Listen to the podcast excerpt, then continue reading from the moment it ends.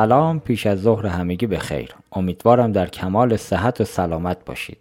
از تمامی همراهان جدید و همیشگی پادکست اصر پرداخت که ما را در ششمین میزه گرد آنلاین ویژه برنامه هادکست دنبال می‌کنند سپاس گذارم من عبدالله افتاده هستم مدیر شبکه اصر پرداخت.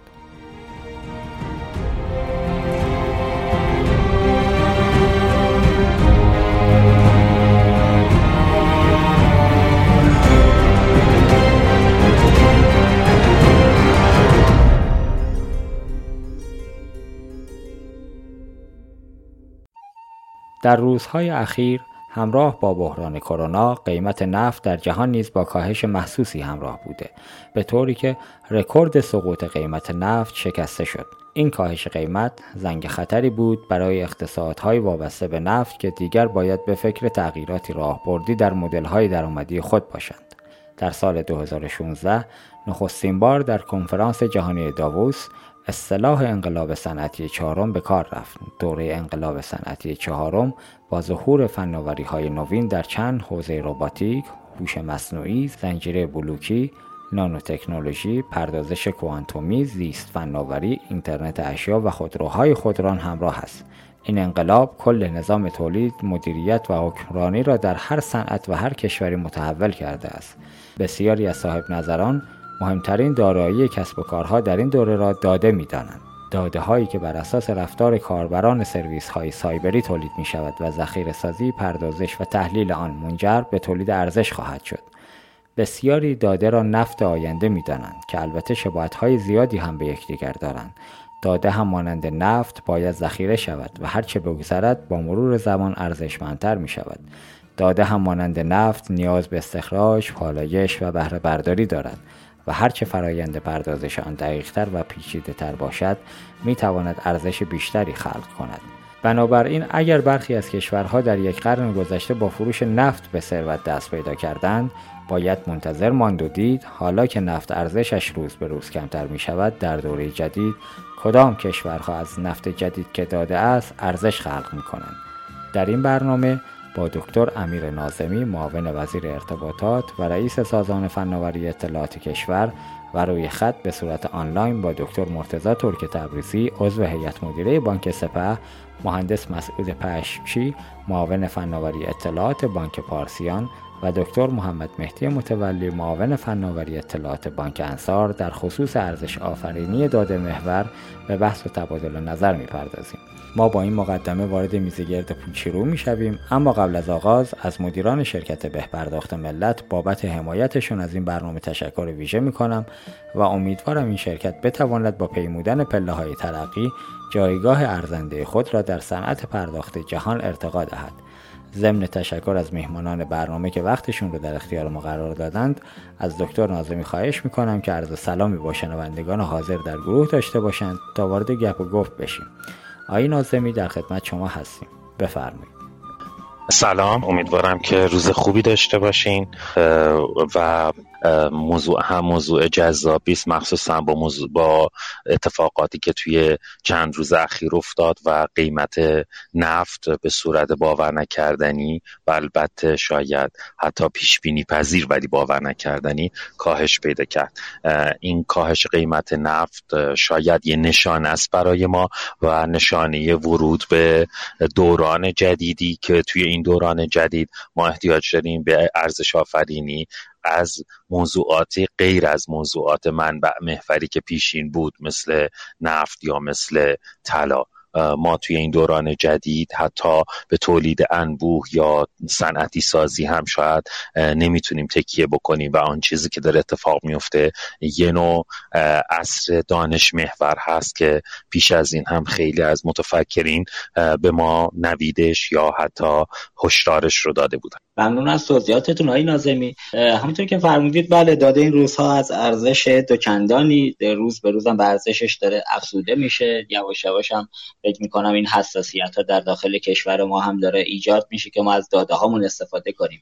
ولی موضوع مهمی که وجود داره آیه نازمی در خصوص وضعیت زیرساخت داده اگر بخوایم صحبت کنیم داده های حاکمیتی و غیر حاکمیتی ما الان توی کشور داریم که حالا اینها با چه کیفیتی در کجا ذخیره میشن؟ آیا استانداردی توی این حوزه وجود داره؟ آیا نهادی هست که برای این استانداردها نظارت بکنن؟ توی موضوع توضیح بدید که سازمان فناوری اطلاعات مشخصا اگر کاری رو انجام داده ممنون میشم با ما اشتراک بذارید. ممنون. وقتی ما داره وارد یه دنیای جدید یا یه دوران جدید میشیم. خیلی از مفاهیم تغییر پیدا می‌کنه.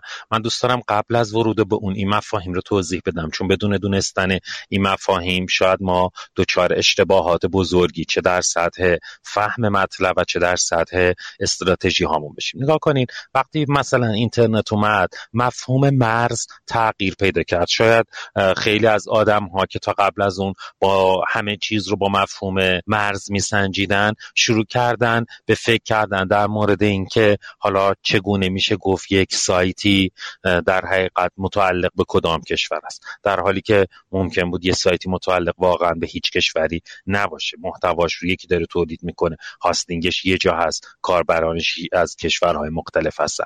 یا بزنی یه مفهوم دیگه که این روزها خیلی درگیرشی مثل مفهوم پول رو بهش اشاره بکنیم. ما عادت کردیم خب پول مفهومی باشه که قاعدتا ویژگی هایی داره. مثل ویژگی به عنوان مثال پشوانی پولی. برای همین وقتی یه مثلا بیت کوین میاد یه پول بلاک چینی میاد سوالی که اون آدمی که هنوز در دوره قبلی داره زندگی می‌کنه و همه چیز رو از اون عینک قبلی می‌بینه سوالش این میشه که این پول جدید پشوانش چیست؟ طلا یا ارز؟ می‌بینیم این سوال اصلا سوال صادقی نیست. یعنی سوالی نیست که اساسا بشه بهش جواب داد چون سوال اشتباه طراحی شده و پاسخ اینه که هیچ کدوم از این پشوانه ها رو نداره. یا ممکنه باز دوباره با همون عینک سابق از ما بپرسه این پول متعلق به کدوم کشوره. و بعد وقتی این سوال رو می‌پرسه در جوابش هم میره حرفهایی رو تولید می‌کنه یا مفاهیمی رو تولید می‌کنه که اساسا در تعارض با این دوران جدید. مثلا میگه که من می‌خواهم یک پول بلاک چینی ملی داشته باشم با پشتوانه طلا. و خب شما می‌بینین که این مفهوم خیلی مفهوم حداقل صادقی نمی‌تونه باشه. بلاک چین ذاتش بر توضیح یافتگی ذاتش بر عدم تمرکز ذاتش بر در حقیقت نداشتن پشتوانه هست. نمیگم نمیشه اینها رو ترکیب کرد. میشه ترکیب کرد. ولی احتمالا عمر کوتاهی داره و صرفا توی دوران گذار شاید بتونه معنادار باشه. خب در مورد داده هم همین اتفاق میفته من بارها با این سوال مواجه میشم که مالک این داده کیست؟ من فکر می‌کنم به صورت غیر مستقیم شما هم همین رو پرسیدین. تو فهرستی هم که بر من فرستاده بودین همین معنا رو داشت. خب بذاریم ببینیم اصلا چیزی به نام مالک داده وجود دارد یا نه. یعنی اصلا مفهوم درستی است تو دنیای امروز یا نه. وقتی شما مالکی زمین هستین معنای زمینی چیه؟ یک می‌تونین دیگران رو معنی بکنین از در حقیقت بهره برداری تجاریش. حتی مالکیت فکری هم همینطور. شما یک کتابی می نویسین بقیه می‌تونن بخونن. یا یک اختراعی انجام میدین بقیه می‌تونن پتنتش رو بخونن. ولی شما می‌توانید منع بکنین از استفاده تجاری دیگران. آیا در مورد داده الزامن می‌شود چنین کاری رو انجام داد. مالک یعنی اینکه سهم داره در استفاده که میشه. باز دوباره می‌خوایم ببینیم در مورد داده چنین چیزی وجود داره یا نه. ما توی داده سه تا مفهوم داریم. من خواهش می‌کنم این سه مفهوم رو در حقیقت یک بار سریع با هم مرور بکنیم چون خیلی مهمه که بعد از اینکه این مفاهیم رو باش آشنا شدیم بتونیم در مورد استراتژی داده و ارزش آفرینی داده صحبت بکنیم. اولین مفهوم دیتا سابجکت یا موضوع داده هست. یعنی چی؟ یعنی به عنوان مثال شما تصور بکنید که از یک مسیر یابی استفاده می‌کنید مثلا نمی‌دونم نشان بلد یا ویز فرقی نداره. همه این مسیراب هایی که دارین استفاده می‌کنین دارین برای اونها داده ای تولید می‌کنین. از مسیرتون. از احتمالا داده های متنوعی که مربوط به سرعت خودرو شما هست و وقتی همه اونها با هم جمع بشه اون شرکت می‌تونه با تحلیلش تحلیل ترافیکی به دست بیاره. خب پس یکی داریم به نام data subject یا موضوع داده. دومین مفهومی که داریم در حقیقت کسی است که دیتا رو جمع آوری می‌کنه. collection یا aggregation انجام می‌دهد. در حقیقت یه مثلا شبکه اجتماعی مثل فیسبوک رو در نظر بگیرید.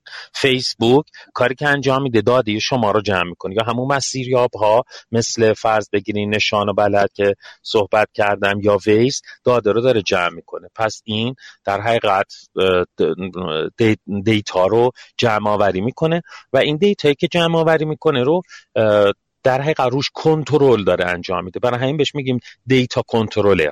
در حقیقت دومین مفهوم کسی است که این دیتا رو جمع آوری می‌کنه کنترل می‌کنه و از این کنترلی که داره انجام میده در حقیقت می‌تواند ارزش هایی رو ایجاد بکنه یا نه. حتی می‌تونه فقط ذخیره سازی کنه.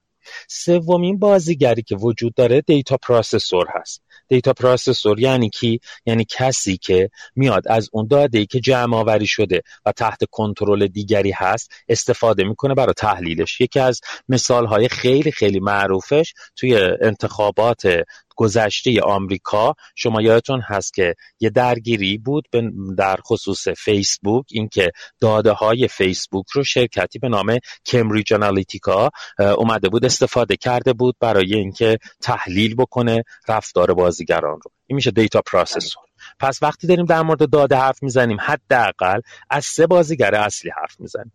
سوال اینه آیا مالکیت در معنای قدیمی الان مفهوم داره؟ خیر مفهوم نداره. شما یه بخشی از داده متعلق به حریم خصوصی در حقیقت دیتا سابجکت هست یعنی مربوطه به حریم خصوصی شما. وقتی از خونتون میاین بیرون و دارین میرین یه داده ای دارین تولید می‌کنین. ولی دیگری داره این داده رو جمع می‌کنه. سوال اینه آیا شما می‌تونین مانع اون بشین؟ خب اگر می‌خوایم مانعش باشین از پلتفرمش استفاده نکنین اما آیا اگر اون است... جمع آوری کرد داده شما رو به هر طریقی می‌تواند استفاده کنه؟ نه. اینم جوابش پاسخ منفی هست. اون داده که مربوط به حریم خصوصی شما هست رو نمی‌تونه در اختیار دیگری قرار بده حتی افشا بکنه یا ازش بهره برداری تجاری به صورت با نام انجام بده. ولی بدون نام می‌تونه این کار انجام بده. یعنی مجموعی از داده ها رو اگه بی نام بکنه. یعنی من ندونم که آقای افتاده از نقطه X به Y رفته است. بلکه بدونم یه نفری از X به Y رفته. تو این تواتر زمانی هم رفته. در این زمان ها هم رفت و برگشتش انجام میشه. با این سرعت هم انجام میشه. این دیگه داده در اختیار آقای افتاده نیست در حالی که داده رو کی تولید کرده؟ داده های روزانه آقای افتاده بود. خب پس میشه دومین قسمت data controller ه. آیا data controller ه تو لحظه اول وقتی که با data subject روبرو میشه می‌تونه ازش اجازه بگیره که من برای این کاربردها استفاده می‌کنم؟ بله شما وقتی وارد یه شبکه اجتماعی به عنوان مثال میشین یا وارد هر کدوم از این پلتفرم ها میشین شما دارین یه سری دکمه های accept یا در حقیقت میپذیرم وجود داره که دارین روش کلیک می‌کنین. در حقیقت چی رو دارین میپذیرید؟ میپذیرید که از داده های شما برای بهره برداری های خاصی استفاده بشه به عنوان مثال تبلیغات مثلا ممکنه جزء شروطش این باشه که من برای شما تبلیغات هدفمند میفرستم. خب زمان میگذره data controller متوجه میشه که از این دیتا می‌تونه استفاده های دیگه هم بکنه. استفاده هایی که تا حالا به فکرش نرسیده از شما مجازه نگرفته. تکلیف الان چیه؟ توی اینجا هم باز دوباره طبق حالا من در حقیقت مبنای حرف هایی که الان دارم می‌زنم رو بیشتر مبنای سند جی دی پی آر اروپا قرار دادم که سند حقوقی مورد پذیرش جامعه اتحادیه اروپا هست. در مورد همین مفاهیمی که الان داریم با هم صحبت می‌کنیم. میگه اگر که در حقیقت شرایطی رو داشته باشه می‌تونه اون موقع هم استفاده بکنه. مثلا حریم خصوصی رو نقض نکنه. مثلا در تعارض با در حقیقت داده های شخصی شده نباشه. حالا پس باید بگم داده شخصی شده تعریف کنیم. یعنی بگیم چه چیزی داده شخصی است. یعنی من چه چیزی رو آیا آدرس خونه من داده شخصی من حساب می شود یا نمی شود خب این, این در حقیقت موضوعی. کی این کارا رو داره انجام میده؟ ما یه سری شرکت تخصصی تو این دنیا داریم. مثلا با هر چقدر رشد هوش مصنوعی AI افزایش بکنه قاعدتا این نوع شرکت ها هم افزایش پیدا می‌کنن. به نام data processor ها اینها میرن collection های دیتا یا در حقیقت بانک های اطلاعاتی رو از data controller می‌گیرن می‌خرن یا باهاش شریک میشن و روی این داده ها شروع می‌کنن به تحلیل کردن. و این تحلیل ها رو حالا ممکنه بفروشن. ممکنه ساده ترینش یه شرکتی باشه می‌خواد به جای اینکه بره نظرسنجی انجام بده از روی داده های شبکه اجتماعی شما نظرسنجی رو میسنجه. و اطلاع میده به کسانی که خریدارش هستن. حتی می‌تونه خریدارش خود دولت باشه. می‌خواد ببینه آیا سیاست ایکسی که گذاشته است. من مثلا توی انگلیس اگه یادتون باشه برگزیت خیلی سر صدا به پا می‌کنه و مدام اخبار ری مبتنی بر تحلیل در حقیقت موافقت یا مخالفت مردم از روی شبکه های اجتماعی به دست میاد که خیلی موقع سفارش خود دولت انگلیس بود. پس دیتا پروسسور می‌تونه به مشتری های بفروش که قبلا اساسا به صورت ساده ممکنه جزء مشتری های شبکه اجتماعی نبودن. ممکنه تحلیل هاش رو به یه بنگاه تبلیغاتی بفروشه یا ممکنه به خود دیتا کنترلر بفروشه. یعنی این کار رو انجام بده برای دیتا کنترلر برای اینکه بتونه کیفیت سرویس دهی بهتری داشته باشه. این سه تا بازیگری که خدمتتون گفتم به معنای سنتی هیچ کدومشون مالک داده نیستن.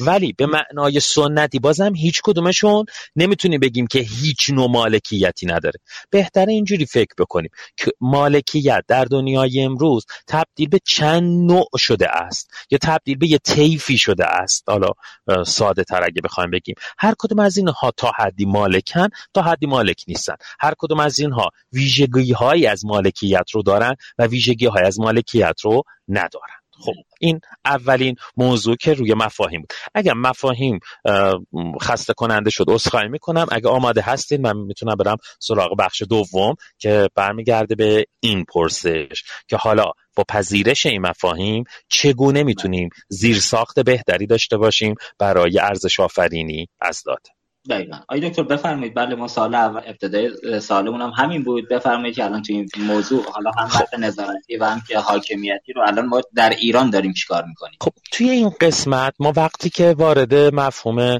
پیچیده ای مثل داده و مالکیت داده و ارزش آفرین از اون میشیم چند نوع زیر ساخت مورد نیازه یه دسته بندی کلی. ما همیشه داریم تحت عنوان زیر ساخت های سخت و نرم. زیر ساخت نرم کدومه؟ مثلا بحث حقوقی هست. بحث حقوقی یعنی اینکه همین جی دی پی آری که من مثال هاش رو برای شما زدم. آیا در مورد ایران تعیین تکلیف شده است؟ خیر. باز دوباره این نکته رو توی پرانتز بگم که ممکنه شنوندگان فکر کنن خب پس ما هیچ قانونی نداریم در مورد اینکه چه داده ای رو چگونه باید ذخیره سازی کرد محافظت کرد امنیتش رو تامین کرد یا حتی استفاده تجاری کرد. نه اینطوری هم نیست. ما مجموعه از قوانین داریم که حتی توی روزهای گذشته توی سال گذشته حداقل ما یه کار جمع آوری قانون انجام داده بودیم منتشرم کردیم توی شبکه های اجتماعی هم به اشتراک گذاشتیم. قوانینی داریم. ولی این قوانین کافی نیستن. این قوانین این پیچیدگی هایی که خدمتتون عرض کردم رو مد نظر قرار نمی‌دهد. ما برای اینکه سعی کنیم وضعیتمون رو کمی بهتر بکنیم و در حقیقت توسعه یافته تر بکنیم به خاطر اینکه مردم بتوانند یا شرکت ها و کسب و کارها بتوانند استفاده بکنن مردم بتونن اطمینان داشته باشن به حفظ حریم شخصیشون. یه لایحه رو, رو هم در حقیقت حدود دو سال پیش از طریق دولت شروع کردیم به پیگیری. این لایحه که تقریبا مدل جی دی پی آر اروپا هست اومده و تا قسمتی بومی سازی شده و در حقیقت تطبیق داده شده با قوانین داخلی. بنا به قوانین چند تا در حقیقت چالش جدی داشت. یکی اینه که تو این قوانین ما باید موضوعات کیفری رو هم در نظر بگیریم. یعنی بگیم وقتی فرد چه کاری رو انجام میده جرم مرتکب شده است. و لایه هایی که توی اون جرم رو شما جرم انگاری می‌کنین و میگین که در حقیقت مجازات چه هست؟ اینها باید از طرف قوه قضاییه یا در حقیقت تولید بشه یا با هماهنگی قوه قضاییه باشه. به خاطر همین مجموعه جلساتی مجبور بودیم تشکیل بدیم با قوه قضاییه این کار رو انجام دادیم تقریبا به متن رسیدیم. به خاطر اینکه این مشکل رو باز بیشتر حلش بکنیم مجموعه جلساتی رو با مرکز پژوهش های مجلس هم برگزار کردیم به صورت سه جانبه که خب از اون در حقیقت محل هم عبور کرد. بعد باز اومد دولت دولت باید این رو ارائه می‌داد. خب موضوع حالا این شاید تجربه شخصی جالبی هم بود برای من از این بابت که وقتی ما با موضوعات پیچیده بسیار فنی روبرو میشیم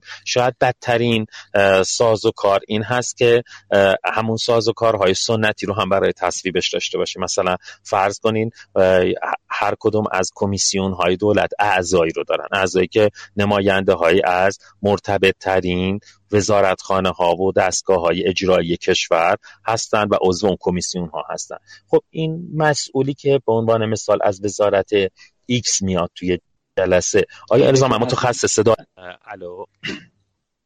بله من بله، بله، خب نه اینا هیچ کدوم متخصص داده نیستن. و بعد اتفاقی که میفته چیه؟ تقریبا اتفاقی که میفته اینه که باید هر بار تو هر جلسه ای برگردیم و باز دوباره شروع بکنیم از نقطه صفر. اینکه مفاهیم چه هست. data controller کیست؟ data processor چیست؟ چه داده ای حریم شخصی است؟ کدوم داده؟ وقتی میگیم حریم شخصی خودش خیلی مفهوم پیچیده ای هست. و به عنوان مثال مثال دارم میگم.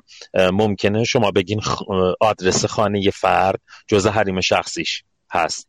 ولی آیا تو مسیر یاب وقتی که این داده شخصی اطلاق شده از به کد ایکسی که اون کد ایکس مشخص نیست. این منزل شخصی مثلا امیر نازمی است یا آقای افتاده آیا باز هم حریم شخصی است؟ اینجا دیگه خب قاعدتا نیست و anonymous کردن یا بی‌نام کردن یکی از اون فعالیت های مهمشه به هر تقدیری الان در مراحل آخرش هست به مجلس هم یک بار داده شده یعنی تو مجلس هم کمیسیون هایی تشکیل شده ولی خب یه برگشت داده شده دوباره دولت داره میفرسته و واقعیت تاسف بار دیگری هم وجود داره و اون هم اینه که همواره بحران ها و موضوعات مهمی وجود داره که به نظر میاد این حرف ها حرف های با اولویتی نباشه در حالی که ذاتا با اولویته. وقتی مثلا یه موضوعی مثل کرونا پیش میاد یا یه موضوعی مثل اعتراضات مثلا آبان ماه پیش میاد یا هزاران موضوع دیگه که خودتون در جریان هستین ناخداگاه موضوعات مهمی مثل این موضوع به عنوان یک موضوع دست چندمی تلقی میشه. توی در حقیقت صف طویل طرحها قرار نمی‌گیره برای طرح شدن و واقعیت اینه که همین پرداختن به بحرانهای روزمره هست که ما رو از فرصت پرداختن به آینده باز میداره و باعث میشه که به اندازه کافی نتونیم برای آینده مهیا بشیم. خب لایه توسط وزارت ارتباطات داده شده. گفتم با جلساتی با قوه قضاییه قوه مقننه و دولت داشته. نهایتا رفته برای طرح در هیئت دولت. یعنی الان تو بخشیه که معاونت حقوقی باید نظر بده و طرح در هیئت دولت که بره مجلس. خب خود مجلس هم یه فرایند با زور طولانی برای طرح در صحنه علنی داره با توجه به اینکه خب انتخابات مجلس بود بعدش کرونا رو داشتیم بعد احتمالا نمایندگان جدیدی که میان تا میان با این پیچیدگی ها آشنایی و دوستی برقرار بکنن احتمالا باز فرصتی رو از دست میدیم. به مجلس میشه زیر ساخته به چی؟ به مجلس فعلی که بعید می‌دونم خط بشه. حالا در مجلس آتی هم به مجلس بله، حتما به مجلس آتی قاعدتا چون یک ماه دیگه که بیشتر نمونده مجلس آتی هست و توی مجلس آتی هم خب یه زمانی طول می‌کشه. بعد احتمالا نمایندگان اولویت هایی تو ذهن هاشون داشتن موقع انتخابات سعی می‌کنن به اون اولویت ها بپردازن و این باز هم به تعویق میفته اما میریم سراغ زیر ساخت های در حقیقت. نرم دیگری که وجود داره و بعد سخت. دومین زیر ساخت نرمی که احتیاج داره اینه که ما داده رو چگونه در اختیار کسب و کارها قرار بدیم تا با کمترین هزینه و با کمترین در حقیقت نقض حریم خصوصی بتوانن استفاده کنیم ما برای این کار از در حقیقت سال انتهای سال 97 اینو تو برنامه قرار دادیم. برای اولین بار اومدیم یک در حقیقت گذرگاه اتصال دولت و بخش خصوصی ایجاد کردیم. داده های دولت در یه شبکه‌ای خارج از اینترنت بین سازمان های مختلف رد و بدل میشه. البته بعضی موقع ها ممکنه به واسطه عدم تسلط سازمان ها یا حتی سهلنگاری داده های مردم رو بیان روی شبکه اینترنت قرار بدن که خب می‌بینین خیلی از اوقات هم منجر به اتفاقات ناخوشایندی میشه که اینها عملا در وهله اول کلا غیر قانونی است که چنین نوع داده های رو بر روی اینترنت قرار دادنشون که خود این یک در حقیقت کار اشتباهه. خب ما یه گذرگاه پس درست کردیم که اون شبکه غیر اینترنت رو امکان اتصالش رو به اینترنت فراهم بکنه و توی این اتصال کسب و کارهای خصوصی بتونن بیان و وصلشن داده استفاده بکنن. البته داده هایی که ما میدیم الان از جنس استعلامی است. یه سری هم دیتا بانک و دیتا کاتالوگ وجود داره که اونها هم در حقیقت در مورد شخص نیست. داده های در حقیقت عمومی و آماری هست که توی data catalog ها و data set هایی که open شده open data رفتن تو فرایند open data و باز شده ان قرار گرفت. آزاد سازی شده ان قرار گرفت. توی این من همین که یه سال طرح کنم. ببین تو همین بحثی که داده‌های استعلامی که الان وجود داره و شما هم دارید تو یه جایی با عملا بانک ها دارید اینا رو به اشتراک می‌ذارید بحث بله. سرویس شاهکار رو ما داریم. بله همین دقیقا. شاهکار ببین حالا من یه ذره برمیگردم به عقبترش. بحث مالکیت داده رو هم اینجا طرح موضوع کنیم شما بهش پاسخ بدید لطفا. ما در اپراتورهای تلفن همراه یه سری داده از مشتریانشون داریم که در اختیار اپراتوره. آیا این اینجا اپراتور مالک اون داده هست یا نه؟ یک سال بعد از اون رگولاتور مخابراتی اومد توی مرحله برای اینکه بتواند به سیم کارت های نشان یا بینامو نشان توی شبکه مدیریت داشته باشه که اینا رو بتونه زیر دست خودش داشته باشه. کل دیتای اپراتورها رو ازشون گرفت و توی سامانی به نام شاهکار آورد بالا که مردم هم می‌تونن اطلاعات خودشون رو برن اونجا توی سایت سازمان تنظیم اونجا اطلاعاتشون رو دریافت کنن استعلام کنن دقیقا. حالا سازمان فناوری اطلاعات دقیقا تو همین مسیر از اطلاعات اپراتورها برای حوزه استعلام شبکه بانکی که اونجا هم شبکه بانکی از این داده ارزش جدید واسه خودش ایجاد نمی‌کنه. در اصل شبکه بانکی اونجا داره بحث امنیت اقتصادی مباحث پولشویی و مالکیت فردی که سیمکار در اختیارشه و کارتی که در اختیارشه می‌خواد تراکنش انجام بده. اونجا داره از این به اون شکل استعلامی استفاده می‌کنه. ولی الان شما توی شاهکار یه عددی رو گذاشتید اگر اشتباه نکنم یه عدد 53 تومان برای هر تراکنش که استعلام اگر قرار باشه انجام بدن این 53 تومانه رو باید شبکه بانکی پرداخت کنه. سوال اینجاست مگر سازمان فناوری اطلاعات مالک این دیتاست که داره الان کارمز می‌خواد از این موضوع؟ چون اون بر اپراتور هم خودش می‌تونست این کار انجام بده. من همین رو هم توضیح میدم. آره سال بعدش هم اینه که ارزش گذاری این داده رو 56 تومن کجا اومده این تراکنش هایی بله. که شبکه بانکی انجام میده خودشون انقدی کارمز نمی‌گیرن که عدد 56 تومن بیان بله. به شما پرداخت کنن تو یه جاهایی من شنیدم عدد پلکانی تا 103 تومن 130 تومن هم داره بالا میره این عدد توی شاهکار بله. اینو توضیح بدید که باز بشه ممنون بله حتما حتما خب اول از همه از اونجا شروع می‌کنم که آیا اون دادی که اپراتور جمع کرده مالکش هست یا نه باز دوره گفتم به معنای اون مالکیتی که شما توی دنیای فیزیکی مد نظرتون هست و اونو برمیداری می‌برید تو دنیای مجازی. نه مالکش به اون معنا نیست. دیتا کنترلر است. یعنی می‌تواند دیتا کنترلر تعریفش گفتم حد بله. اختیاراتش هم گفتم. حد اختیاراتش مشخصه. یک نمی‌تونه داده مثلا تلفن شما رو به دیگری بفروشد. چنین حقی رو نداره. انونیموس می‌تونه بکنه؟ استعلامی هم می‌تونه بکنه یعنی چه انونیموس کنه مثلا بگه که مثلا یه نفر می‌خواد بیاد و می‌خواد ببینه که چند نفر در ایران کلا سیم کارت دارن و هر کدوم از این افراد به طور متوسط چند تا سیم کارت دارن. مثلا ده مثال دارم می‌زنم. و اگر تقسیم بندی بکنی مثلا چند نفر بیشتر از چند تا سیم کارت دارن. خب اینو می‌تونه بیا دادش رو استفاده بکنه. دیتا کنترلر می‌تواند این کارو کنه. اما آیا می‌تونه به بقیه بفروشه؟ بگه امیر نازمی شماره تلفنش چنده؟ این کارو نمی‌تونه انجام بده. پس بله. بخشی از مالکیت رو دارد بخشی رو نداره. همون تعریف که من بهتون گفتم اسمش هست دیتا کنترل. میریم سراغ بله. قسمت دوم. این داده ها جمع شده و روش سرویسی تعریف شده به نام سرویس شاهکار. که این سرویس شاهکار از مدت ها قبل بود ما تو سال 98 تصمیم گرفتیم آزادسازیش اتفاق بیفته. آزادسازی یعنی چه؟ یعنی بتوانند در حقیقت بخش های مختلف از این داده استفاده کنند. مثال مثالش تو شبکه بانکی گفتین شبکه غیر بانکی هم هست. مثال دارم می‌زنم. مثلا شما فردا روزی می‌خواهید برین یه اپلیکیشنی نصب بکنین که تو اپلیکیشنتون جابجایی پول انجام بشه. خب اون اپلیکیشن از کجا بدونه که این شخصی که الان داره درخواست میده واقعا امیر نازمی است؟ از رو موبایل من اگر من درخواست رو بفرستم چون از موبایلم رفته شماره رو داره چک می‌کنه اونجا می‌بینه با مثلا کد ملیه که من اعلام کردم هم یکیه پس می‌فهمه این فرد دارنده این کد ملی است. برمیگردونه میگه بله یس یا نو به این فرایندهایی که پاسخ برگشتش یس یا نو هست ما میگیم استعلام. فرایندهای استعلام خوبیش چیه؟ حریم خصوصی رو لو نمیده در حال ولی چک می‌کنه. یعنی میگه این فرد همان فرد است. تیک رو می‌زنه. و این فرد چون خودش درخواست دهنده بوده پس اشکالی نداره. اینم قسمت دوم. قسمت سوم.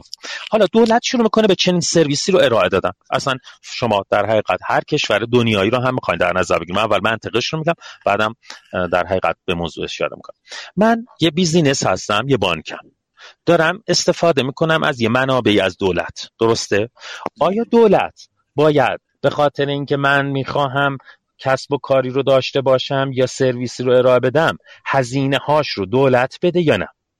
اگر ما بریم سراغ این منطق یا به عبارت دیگه آیا دولت حق داره که به یش... که منابع دولت رو صرف در حقیقت منافع یک شرکت خاص بکنه یا نه؟ حق نداره این کارو بکنه. آیا حقم داره از این داده ها درآمد کسب بکنه؟ بازم نمیگم در حقیقت حق ندارد. ولی حداقل در مورد سرویس شاهکار پاسخ سازمان من اینه که نه ما درآمدی هم نمی‌خوایم کسب بکنیم. حالا پس مشکل چیه؟ این 50 تومن از کجا آمده؟ 50 تومن از اینجا میاد. من باید این سرویس رو پاسخ بدم به اون بانک دیگه. یه سری تجهیزات می‌خواد. تجهیزات نرم افزاری و سخت افزاری. اومدم فرض گرفتم که اگر توی سال من هفتاد میلیون ریکوست داشته باشم چقدر هزینه برا من ایجاد می‌کنه؟ از اون شرکت پیمانکاری که میاد استعلام رو میده سرور سویچ در حقیقت فیبری که استفاده می‌کنم و ساختمونی که استفاده می‌کنم. یه لیستی در آوردم. گفتم اگر با پس 70 میلیون ریکوست رو در سال من بخواهم پاسخ بدم هزینه هاش یک دو سه چهار اینه. یه لیستی تهیه شده است. طبق قانون وقتی می‌خواد هزینه گذاری انجام بشه به این صورته که یک کمیسیونی به نام کمیسیون تنظیم مقررات وجود داره که تو اون هم نمایندگان بخش دولت هم نمایندگان بخش غیر دولتی یعنی نمایندگان سنفی هم حضور داره. شما می‌برین لیست رو میگین این کار انقدر هزینه داره. یا کنید دو تا راه حلا بیشتر وجود نداره برای شما. اگر هزینه رو صفر بکنید خب سازمان دولتی چون تو بودجهش که چنین چیزی وجود نداره. و قانونا هم نمی‌تونه من به چه قانونی بیام به عنوان مثال به بانک تجارت چنین سرویسی رو بدم؟ یا هر بانکی دارم میگم. به بانک ملت چنین سرویسی رو بدم. چرا به بانک ملت بدم؟ به X ندم. چرا به X بدم؟ به Y ندم. پس باید شما هزینه این کار رو ازش بگیرین بدون اینکه درآمدی کسب بکنیم ما, ما این خط قرمز بر خودمون گذاشتیم. پس تمام لیست هزینه ها رو در آوردیم یه هزینه شد. تعداد استعلامامون به دست اومد تقسیم بر اون کردیم یه هزینه سرباری به وجود اومد. یعنی هر استعلامی X تومن هزینهش هست. این آیا سود داره برای جانم؟ این عدد قیمت تمام شده است. عملا پس اینجور که میگید سودی توش نداره. ولی از اون طرف نه هیچ سودی نداره. نه تنها سود نداره ما به همه بانک ها حالا دوستان دارن اشاره می‌کنن تو گروه من مطالب دوستان رو هم میگم خدمتتون. میگن آقا پس بله. ما تو بانک داریم کلی زیرساخت ایجاد می‌کنیم. پس بیایم پولش از مشتری بگیریم. خب این که نمیشه. نه شما سود بانکی رو داری می‌گیری. شما بانک یک بنگاه اقتصادی است که داره سود خودش رو به دست میاره. حتما بانک هم اگر مثلا چرا بانک نمیاد به من مثلا دارم میگم سی درصد سود بده. پاسخش همینه دیگه. میگه من فقط هزینه می‌کنم این برای من نمیصرفه. دولت هم من به عنوان نماینده منافع عمومی باید چنین کاری رو انجام بدم. یعنی بگم اگر کسی می‌خواد بیاد از زیر ساخت دولت استفاده بکنه و ازش در حقیقت سود خصوصی انجام بده ازش منفعت خصوصی به دست بیاره باید این کار بکنه. حالا ما یه راه حل ساده تر گذاشتیم. خودشون هم می‌تونن بیان زیر ساخت بذارن از این استفاده بکن. ولی خودشون کار نمی‌کنن. چون می‌دونن هزینهش بیشتره. های دکتر یه مسئله اپراتور چرا اینجا؟ خود اپراتور زیر ساخته که داره. نیاز به زیرساخت جدید نبود. بانک ها می‌تونستن با یه قراردادی با اپراتور تفاهم کنن رگولاتور مخابراتی این وسط فقط میانه کف و سقف رو بگیره. اونجا اپراتور بیاد با بانک مستقیم کار کنه. ببینید من عدد هزینه 50 تومان واسه من یه مقدار زیاد به نظر می‌رسه. چرا نه اصلا کاری نداره آقای افتاده. کاری نداره که. یک اینه که اگه اپراتور مایل هست چنین کاری رو یعنی بیاد همچین سرویسی رو مایل ارائه بده. با بله. همون شرایط ویژه‌ای که گفتیم. من فکر نمی کنم معنی داشته باشه. ما تا معنی نداشتیم. می‌تونه بیاد این شرایط شروع بکنه به در حقیقت پیشنهاد. من اتفاقا استقبال می‌کنم. نگاه کنین. من صادقانه به شما بگم. من الان اومدم امیر ناظمی اومده همه همه قمش گذاشته یک دو ساله که داده های دولتی رو آزاد بکنه. قبل از اون که اصلا چنین مسئله نبود. اصلا سرویس شاهکار ارائه نمی‌شد که بخواد قیمت داشته باشه. درست؟ فردا روزم ممکنه من برم رئیس بعدی دوست نداشته باشه این کارو بکنه. پس من تمام تلاشم رو می‌کنم که این پایدار بشه تو بخش خصوصی. اگر اپراتور براش میصرفه این کار رو انجام بده با همون پروتکل های حفظ حریم یعنی باید همه اونا رعایت بکنه دیگه. یعنی بله. مثال دارم میگم از یه secure line ی باید اتصال برقرار بشه. مثلا ما خود حتما باید طرف از طریق MPLS به ما وصل بشه. بعد این طرف یه سویچ سویچ باید داشته باشه و همه اون موارد که می‌خواد. غیر از اینکه بانک باید به سه جا احتمالا وصل شه یا چهار جا. چون تا چهار تا اپراتور داره. می‌تونن یه شرکت تاسیس کنن دیگه. اولا شاهکار تبدیل به شرکت خب، کنن. من قول میدم عددش بیشتر باشه. خیلی هم ساده است می‌تونن بسنجن دیگه. ما همین الان به بانک هم همین پیشنهاد دادیم. بانک ها می‌تونن بیان خودشون این کار انجام بدن و هزینهش رو بگیرن. رو صف هزینه ای که ما میگیم. همون سقف 53 تومنیه. خیلی هم ساده است. یعنی من برای اینکه چون می‌دونید یه فرض همیشه وجود داره که انگار می‌خوای من من در حقیقت سودی کسب بکنی. من سازمان دولتی مجموعه همه این 53 تومن ها رو شما جمع بزنید یه میلیون که بیاد میشه چقدر؟ میشه 53 میلیون. درسته؟ بله. ده میلیون که بیاد در بالاترین حالتش میشه چقدر؟ 530 میلیون تومن یا یه, یه تجهیزاتش یه قرار داده ساده یه نرم افزاریش که بخوایم ببندید خودتون دیگه بهتر می‌دونید. فقط امنیتش می‌دونین چقدر هزینه داره. مثلا لازم به گفتنش نیست. و استقبال هم می‌کنم. هر بخش دولتی بیاد چنین پیشنهادی بده و تبدیلش به اپراتور.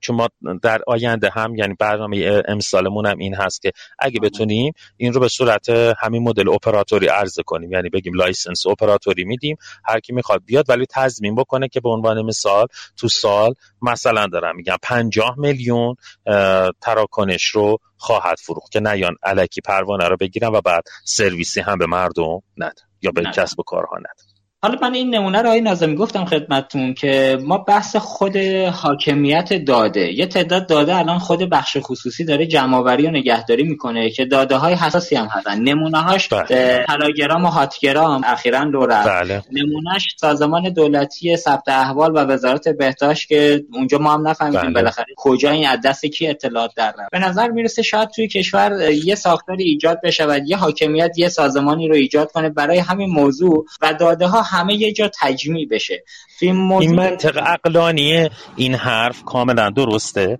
و همه بله. در حقیقت شاید حرفی که ما می‌زنیم هم همینه که شما دارید میگید بله. صرف نظر از اینکه سازمان فناوری باشد یا نباشد. ما احتیاج داریم به گذرگاه های خاصی که دولت با غیر دولت از اون گذرگاه عبور کنه. حالا اگه اجازه می‌دادیم بقیه یه زیر ساخته که می‌گفتم به این موارد می‌خواستم اشاره بکنم. یعنی پس میمدیم. آزاد سازی داده رو انجام می‌دادیم. بعد حالا ذخیره سازی داده با چه شرایطی انجام بشه؟ این هم یه توضیح کوتاهی سعی می‌کنم سریع الان بدم خدمتتون. اتفاقی که میفته اینه که ما داده ها رو کجا میزبانی می‌کنیم توی سری data center همیشه. درسته. تو ایران بله. کسب و کار data center خیلی راه نیفتاد. به دلایل متفاوتی که حالا میگم خدمتتون. یعنی به این معنا میگم در حقیقت خیلی رونق نگرفت. به این معنا که هر سازمان دولتی هر بانکی هر اپراتوری هر کسب و کار بزرگی عملا اومد برای خودش data center های کوچکی رو ایجاد کرد. data center های مثلا حدود مثلا 10 rack 15 rack 20 rack چنین data center های حتی تو دولت که به وفور ما شاهدش هستیم. تو خود همین سازمان فناوری اطلاعات می‌بینیم که 18 تا data center حدودا 18 rack میاد و ایجاد میشه در دوره های گذشته بله. خب چرا data center 18 rack ه در حقیقت یک شوخیه؟ بذارین اینجوری بهش بگم. به خاطر این شوخیه که data center هزینه های زیادی داره. یه سری هزینه هاش که هزینه مثل برق و نمی‌دونم تأسیسات و اون بخش در حقیقت پسیو و اکتیوش هست. اونا که دیگه مشهوده و همه شما هم میدون اون باید به یه نقطه سر به سری برسه تا به صرفه شما می‌خواین این هزینه رو بکنید قسمت دومش هزینه های ارتباطیش هست. هزینه های مربوط به امنیتش هست. مجموعه هزینه ها وقتی شما جمع می‌زنید می‌بینید تو دنیا به یه اقلانیتی رسیده و اون اقلانیت دنیا مینه. دیتا سنتری که زیر 300 رک داشته باشد صرفی اقتصادی ندارد. بله. یکی از دلایلی که خدمات ما میره قیمتش بالا امنیت ما در حقیقت کاهش پیدا می‌کنه شرکت ها براشون هزینه هاش خیلی میره بالا که بخواهند انواع کنترل ها رو داشته باشن ذخیره سازی استاندارد انجام بدهند و در حقیقت بتونن به صورت مستمر روش پایش داشته باشن حتی خود این غیر اقتصادی بودن و به صرف نبودن این کسب و کار است برای این هم چه کاری رو ما شروع کردیم؟ ما از سال گذشته یه کاری رو شروع کردیم تحت عنوان پروانه های مراکز دادی خب بله. همیشه شما با یه دوگانه ای روبرو میشین. اگه دولت نخواهد پروانه بدهد خب نمی‌تونیم مشخص بکنیم که یعنی اگه پروانه ای صادر نشود اینجوری بگم. اگر پروانه ای صادر نشود شما نمی‌تونید بفهمین که این دیتا سنتر های مثلا دارای استاندارد کدوم هستن کدوم بهترن کدوم بدترن کیا باید برق صنعتی بگیرن که نباید برق صنعتی بگیره کجا مجوزش داده میشه که می‌تونه مستقر بکنه کجا داده نمی‌شود. اگه بخواد دولت مداخله بکنه تبدیل میشه باز دوره به یه پروانه ای که از فرد فساد آمیز میشه. یعنی در حقیقت با شیتیل گرفتن و دادن و نمی‌دونم فرایندهای طولانی رو برو میشیم. به خاطر اینکه این مشکلات رو نداشته باشیم کاری که اومدیم انجام دادیم به این صورت بود. اولا یه کمیته تشکیل شد برای اولین بار این موضوع رو دارم میگم که تو کشور انجام شده. یعنی ادعای منی اولین باره. ما داریم مجوزی رو از طرف دولت یا پروانه ای رو از طرف دولت صادر می‌کنیم که اعضایی که دور میز نشسته و اون رو تایید یا عدم تایید می‌کنن. نصف به اضافه یک نفر از اونها از بخش غیر دولتی است.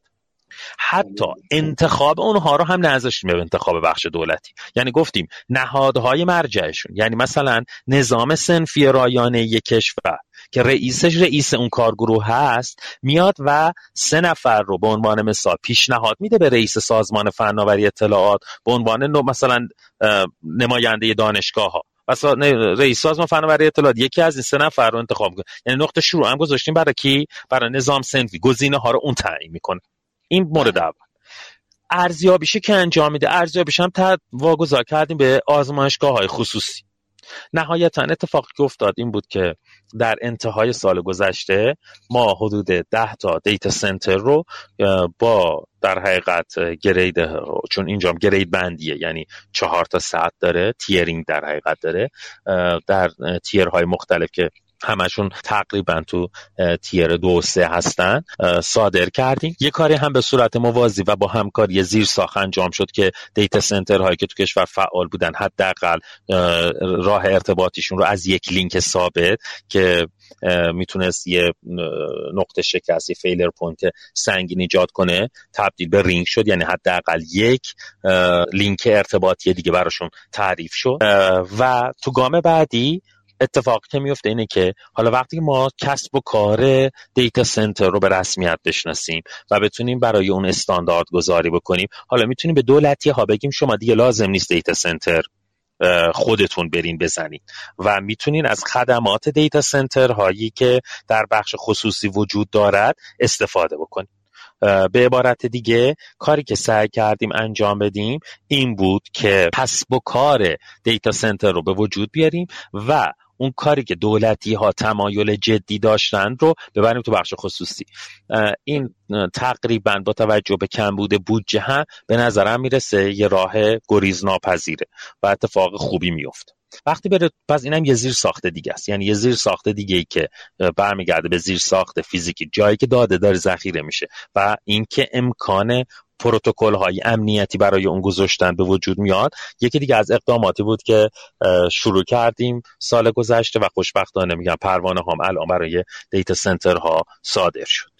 غیر از این خب هزینه های از پروژه های وزارت ارتباطات اومد بیرون دیگه دکتر آره؟ نه نگاه کنه ما چیزی به نام من خیلی روی این واژه ملی هم حساسیت دارم هم خیلی بیموها با هم استفاده می‌کنن. بعد نمونه های شکست خوردم که ماشاءالله کم نداره از در حقیقت ایمیل ملی و موتور جستجوی ملی گرفته تا data نگاه کنید آن چیزی که ما وقتی میگیم یه ملیتی قویه یه کشور قویه این نیست که حتما یه چیزی داره به نام مثلا data center ملی. خب ممکنه یه شرکتی داشته باشه باشه که این شرکت اونقدر قوی باشه یا n تا شرکتی داشته باشه که اون شرکت ها همه خدمات رو میدن. من این نگاه دولت محور رو باید پاک کنیم از ذهنمون.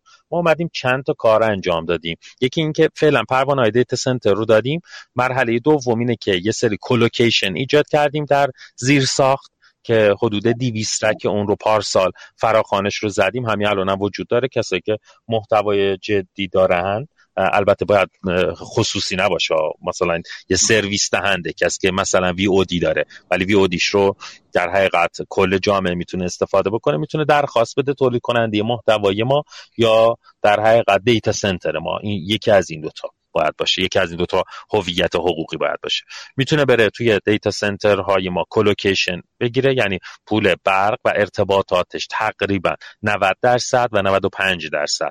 هزینه تراکنش 95 درصد. هزینه نگهداری های در حقیقت مربوط به بخش passive ش 90 درصد تخفیف داره. که خب توی دوتا شهر تبریز و شیراز آغاز شد. پارسال تا الان که دارم خدمتتون حرف می‌زنم هم فکر می‌کنم بیش از پنجاه رکش الان پر شده.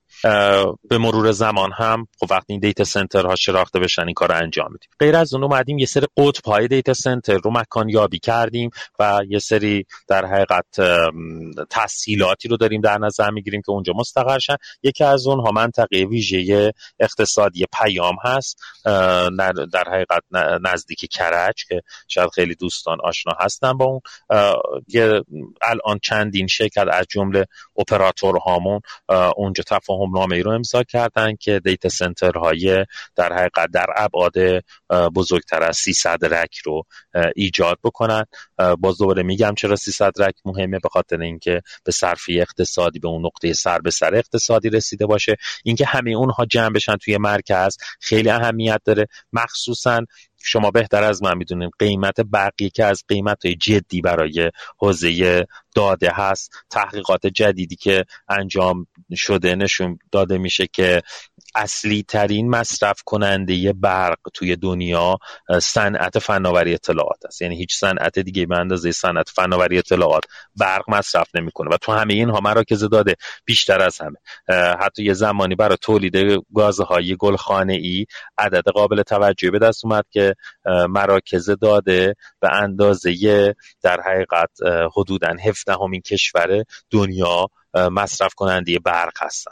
یعنی می‌خوام بهتون بگم که چقدر اهمیت داره این بخش زیست ساختی که کمک می‌کنه به ما یه جا متمرکز شن. اگر توی منطقه ویژه باشن امکان اینکه نیروگاه هم زده بشه به وجود میاد و چون قاعدتا احتیاج پیدا می‌کنن اینها به نیروگاه هایی در نزدیک خودشون. حالا این دلایل فنیشم کسانی که آشنا هستن با استانداردهای دیتا سنتر مثل مثلا دی 300 می‌دونن که وقتی ما می‌خوایم یه دیتا سنتری داشته باشیم که مطمئن باشیم به سرویس دهیش باید نه تنها به دوتا در حقیقت نیروگاه مختلف متصل باشه که اگر یکی از اونها مشکل پیدا کرد دیگر باشه. حتی باید دو تا ژنراتور در حقیقت موقت هم داشته باشه. یعنی ما باید حداقل چهار تا بخش رو آماده داشته باشیم به خاطر اینکه مطمئن باشیم دیتا سنتر هیچ وقت از کار نمیفته بسیار عالی. دکتر ناظمی شما یه تنفسی بگیرید. ما مهمانان روی خطمون رو داریم. آقای دکتر مرتضی ترک تبریزی عضو هیئت مدیره بانک تجارت. ایشونو ما روی خط بیاریم خدمتتون باشیم. آقای تبریزی من سلام عرض می‌کنم خدمتتون. آقای تبریزی منم سلام عرض می‌کنم و خدا فعلا دیگه قطع می‌کنم که شنونده باشید قربانت. به نام خدا. شما قطع نکنید. روی خط باشید. نیاز نیست باشه بله. به نام خدا. صدای من هست؟ آیا افتاده؟ بله بله آقای تبریزی بفرمایید. سلام عرض بکنم خدمت جناب آقای دکتر ناظرین و همه اعضای حاضر در جلسه و تشکر از جناب علی و اصر پرداخت که در واقع این امکانو به وجود بیارین که به حال دوستان در این فضای کرونایی باز هم دور هم بشینن و این مباحث رو مطرح کنم و انشالله بتونیم منشأ خیر و منشأ نتیجه و در واقع اجرای کاری باشه در کشور. دعاگوی این نزدیکان جناب دکتر ناظمی هم که در بیمارستان هستن ما هستیم و انشالله هر چه سریعتر شفای عاجل نصیب ایشون بشه.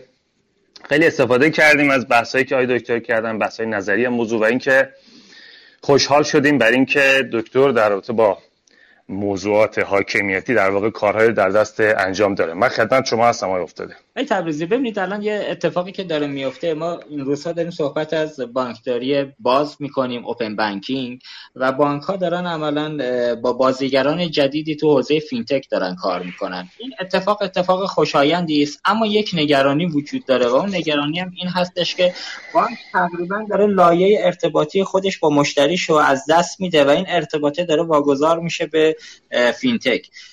فکر می‌کنم این شاید در دراز مدت بالاخره این data یی که fintech اونجا در اختیارش قرار می‌گیره آیا این که اصلا اجازه داره این data رو ذخیره بکند یا نکند این ارتباطی در دست میده بانک حالا چه توی حوزه retail چه شرکتی که بانک ها داده های خوبی رو دارن اینجا بفرمایید این تهدید نگران کننده نیست برای شبکه بانکی؟ واقعیت حالا من معمولا میرم همیشه آخرین جمله رو میگم و بعد اگه لازم باشه توضیح میدم. من به نظرم آیا افتاده اگر نشت اطلاعات نداشته باشیم مشکلی با فینتک نداشته باشیم اطلاعاتمون لو نره که ها بله. متاسفانه داریم دیگه. حالا هفتگی یا ماهیانه از این مسائل داریم. نگرانی نداریم ات نداره. باشه پروتکل امضا می‌کنیم دیتا هم در اختیارش می‌ذاریم. ولی متاسفانه می‌بینیم نشت اطلاعات وجود داره و ما مشکلاتی در سطح کشور داریم. و این برای اینه که ما فکر می‌کنیم یعنی من در واقع فکر می‌کنم نظر خودم فکر می‌کنم تو بانکامون هنوز به کافی کار نکردیم. روی بحثای مدیریتی و حاکمیتی داده رو ریسک داده. اصلا داده هامون شاید طبقه بندی نکردیم و در واقع مشخص نکردیم کدوم داده ها بیشتر برای ما مهمه کدوم داده ها ممکنه نشر اطلاعات اثرات بیشتری رو برای ما ریسک بالاتری رو برای ما بذاره طبقه بندیش کرده باشیم. کدوم داده ها نه؟ در واقع اینها زمانی می‌تواند به صورت خیلی در آرامش خاطر هم برای بانک هم برای مشتری در اختیار قرار بگیره. زمانی است که ما بحث های داده ای بحث های مدیریت داده ای حاکمیت داده ای بحث که همه دوستان در جریان هستن در بانک انجام داده باشیم. فرهنگ داده سیاست گذاری در خصوص داده ها و data security به معنای واقعی کلمه. ببین ما همیشه security رو لایه زیر ساخت می‌بینیم و دلای سرور می‌بینیم و رو لایه سرویس ها ولی خود data رو هیچ موقع نیومدیم. حالا به حال شناختی که من دارم نیومدیم ارزش گذاری کنیم و data هایی که ریسک بیشتری دارن و ما بشناسیم و بعد با اون شناختی که داریم بیان در اختیار fintech های بیرون بذاریم آیا افتاده؟ ما عملا الان داریم مشتریامون رو دست میدیم. ما مشتریامون دیگه تو شعبه نمی‌بینیم. ما مشتریامون فقط با ما یک کسایی که داره transaction هایی با ما انجام میدن داریم می‌بینیم.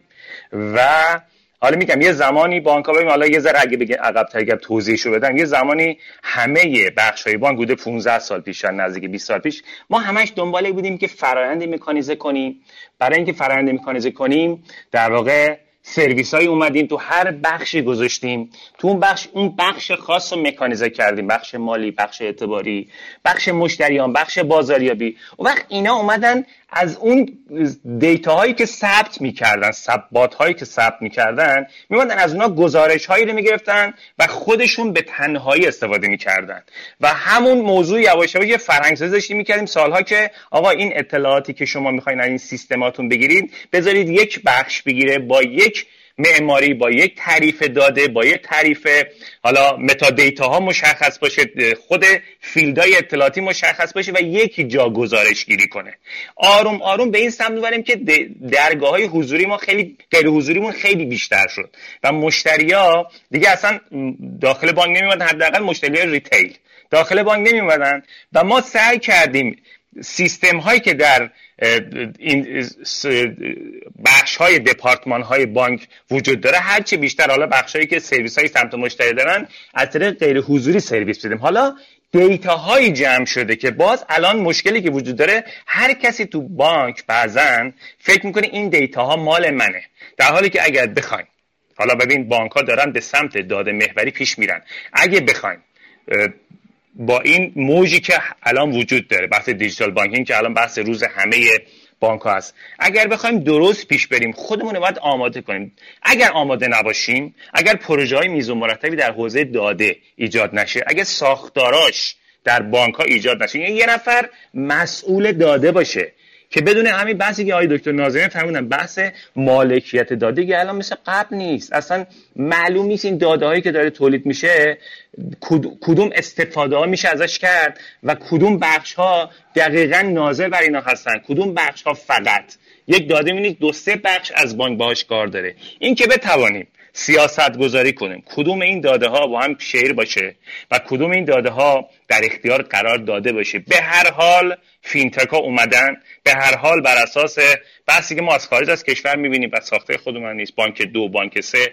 ما این داده ها رو به مرور در اختیار قرار خواهیم داد. وقتی میریم سراغ ققنوس وقتی میریم سراغ فرابوم وقتی fintech ا میان و سرویس ها رو می‌خوان ما به مروری داریم این داده ها رو میدیم به بیرون از بانک. مهم این است که فرهنگ این کار باشه فرهنگ به اشتراک گذاری وجود داشته باشه. اون همون data security که خدمت شما عرض کردم وجود داشته باشه. اگر وجود داشته باشه بدونیم که اگر داده محور بشیم حتما با share کردن و هم افزایی که تو داده ها به وجود میاد می توانیم محصولات بهتر بدیم. ما از بانکداری الکترونیک که هر کدوم از داده در یک بخش می‌شد. خدمات غیر حضوری استاتیک به مشتریان می‌دادیم. داریم میریم به سمتی که بانکداری دیجیتال داشته باشیم که به هر مشتری سرویس خودش رو داریم. همونجوری که دولت الکترونیک هم داره به سمت دولت دیجیتال میره. الان شما بعضی موقع میرید هنوز تو بعضی از بخش های دولت و می‌بینید که داده ها فقط برای اون بخش ساخته میشه و هم اون بخش میفروشه و همون اون بخش. درآمدش داره و مشتری باید به هر بخش مراجعه کنه. در حالی که اگه در دولت هم این اتفاق بیفته می‌تواند در واقع مشتری هم محصولات بهتری با کیفیت بهتری و در اسرع وقت و بذاریم که ما کیفیت بهتر داریم هزینه کمتر داریم. ما الان تو بانک ها دیتا ها رو چند بار از مشتری وزن می‌گیره و چند جا ثبت می‌کنه. تو دولت هم همینه.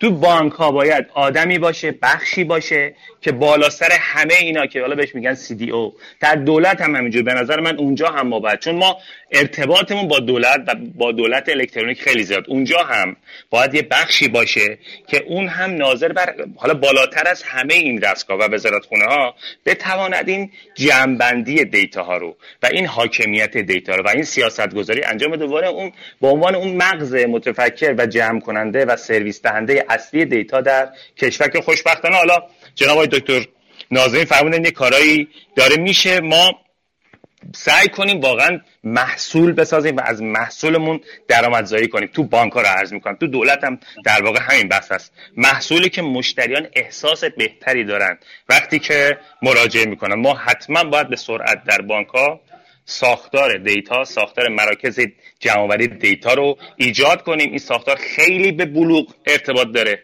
هرچه بلوغ بانکی بالاتر باشه زودتر می‌تواند به این نقطه در واقع برسد. در دولت هم همینجور. ما باید هرچه سریعتر این کار انجام بدیم. ما هزینه هامون توی بحث دیتا خیلی زیاده ولی به انزه اون هنوز نتونستیم درآمد داشته باشیم ولی همه رو کامپیوتر خریدیم. به قول دکتر نازمی یه عالم دیتا سنتر خریدیم نصب کردیم و متاسفانه نمی‌دونم چه جوریه بودجه های ما شفاف نیست. ترازنامه های ما شفاف نیست که همه احساس می‌کنه باید data center داشته باشیم. در حالی که مطمئنا صرف نمی‌کنه که من برم یه data center به چه عظمتی بزنم و بعد مثلا با 20 rack 30 rack 40 rack بخوام یه سرویس اینجوری بدم. این اینا خیلی گرونه. و انقدی ازش در نمیاد. ما اگر این همه خرج می‌کنیم اگر نتونیم هم افزایی ایجاد کنیم از بحث‌های داده ایمون به شدت دچار ضرر و زیان و خسران میشه بسیار هم عالی ممنون از توضیحاتی که فرمودید آقای تبریزی. متشکرم. ما برگردیم به آقای نازمی. آقای نازمی همونطور که آقای تبریزی هم فرمودن من الان خودم دارم می‌بینم تو شبکه بانکی هم حتی بانک های ما 34 تا بانک با هم ارتباط connection ی ندارن که بتونن های خودشون رو رد و بدل کنن. جلوتر که میایم تو بحث دولت الکترونیک هم نمونهش گفتم خدمتتون بحث ثبت احوال و وزارت بهداشت که اون اتفاق متاسفانه افتاد. اینجا شما توی حوزه دولت الکترونیک برنامهتون چیه که حداقل همه اینها رو یک پارچه کنید همه از یک مسیر بیان وارد ارائه data بشن و یه استانداردی برای این data وجود داشته باشه. اگر data هم شلخته باشه عملا سازمان بعدی نمی‌تونه از اون data شلخته استفاده کنه. تو اون حوزه برنامه شما چیست؟ ممنون. من البته یه تصحیح بکنم صحبتتون الان بانک با هم متصل هستن از طریق شاپرک.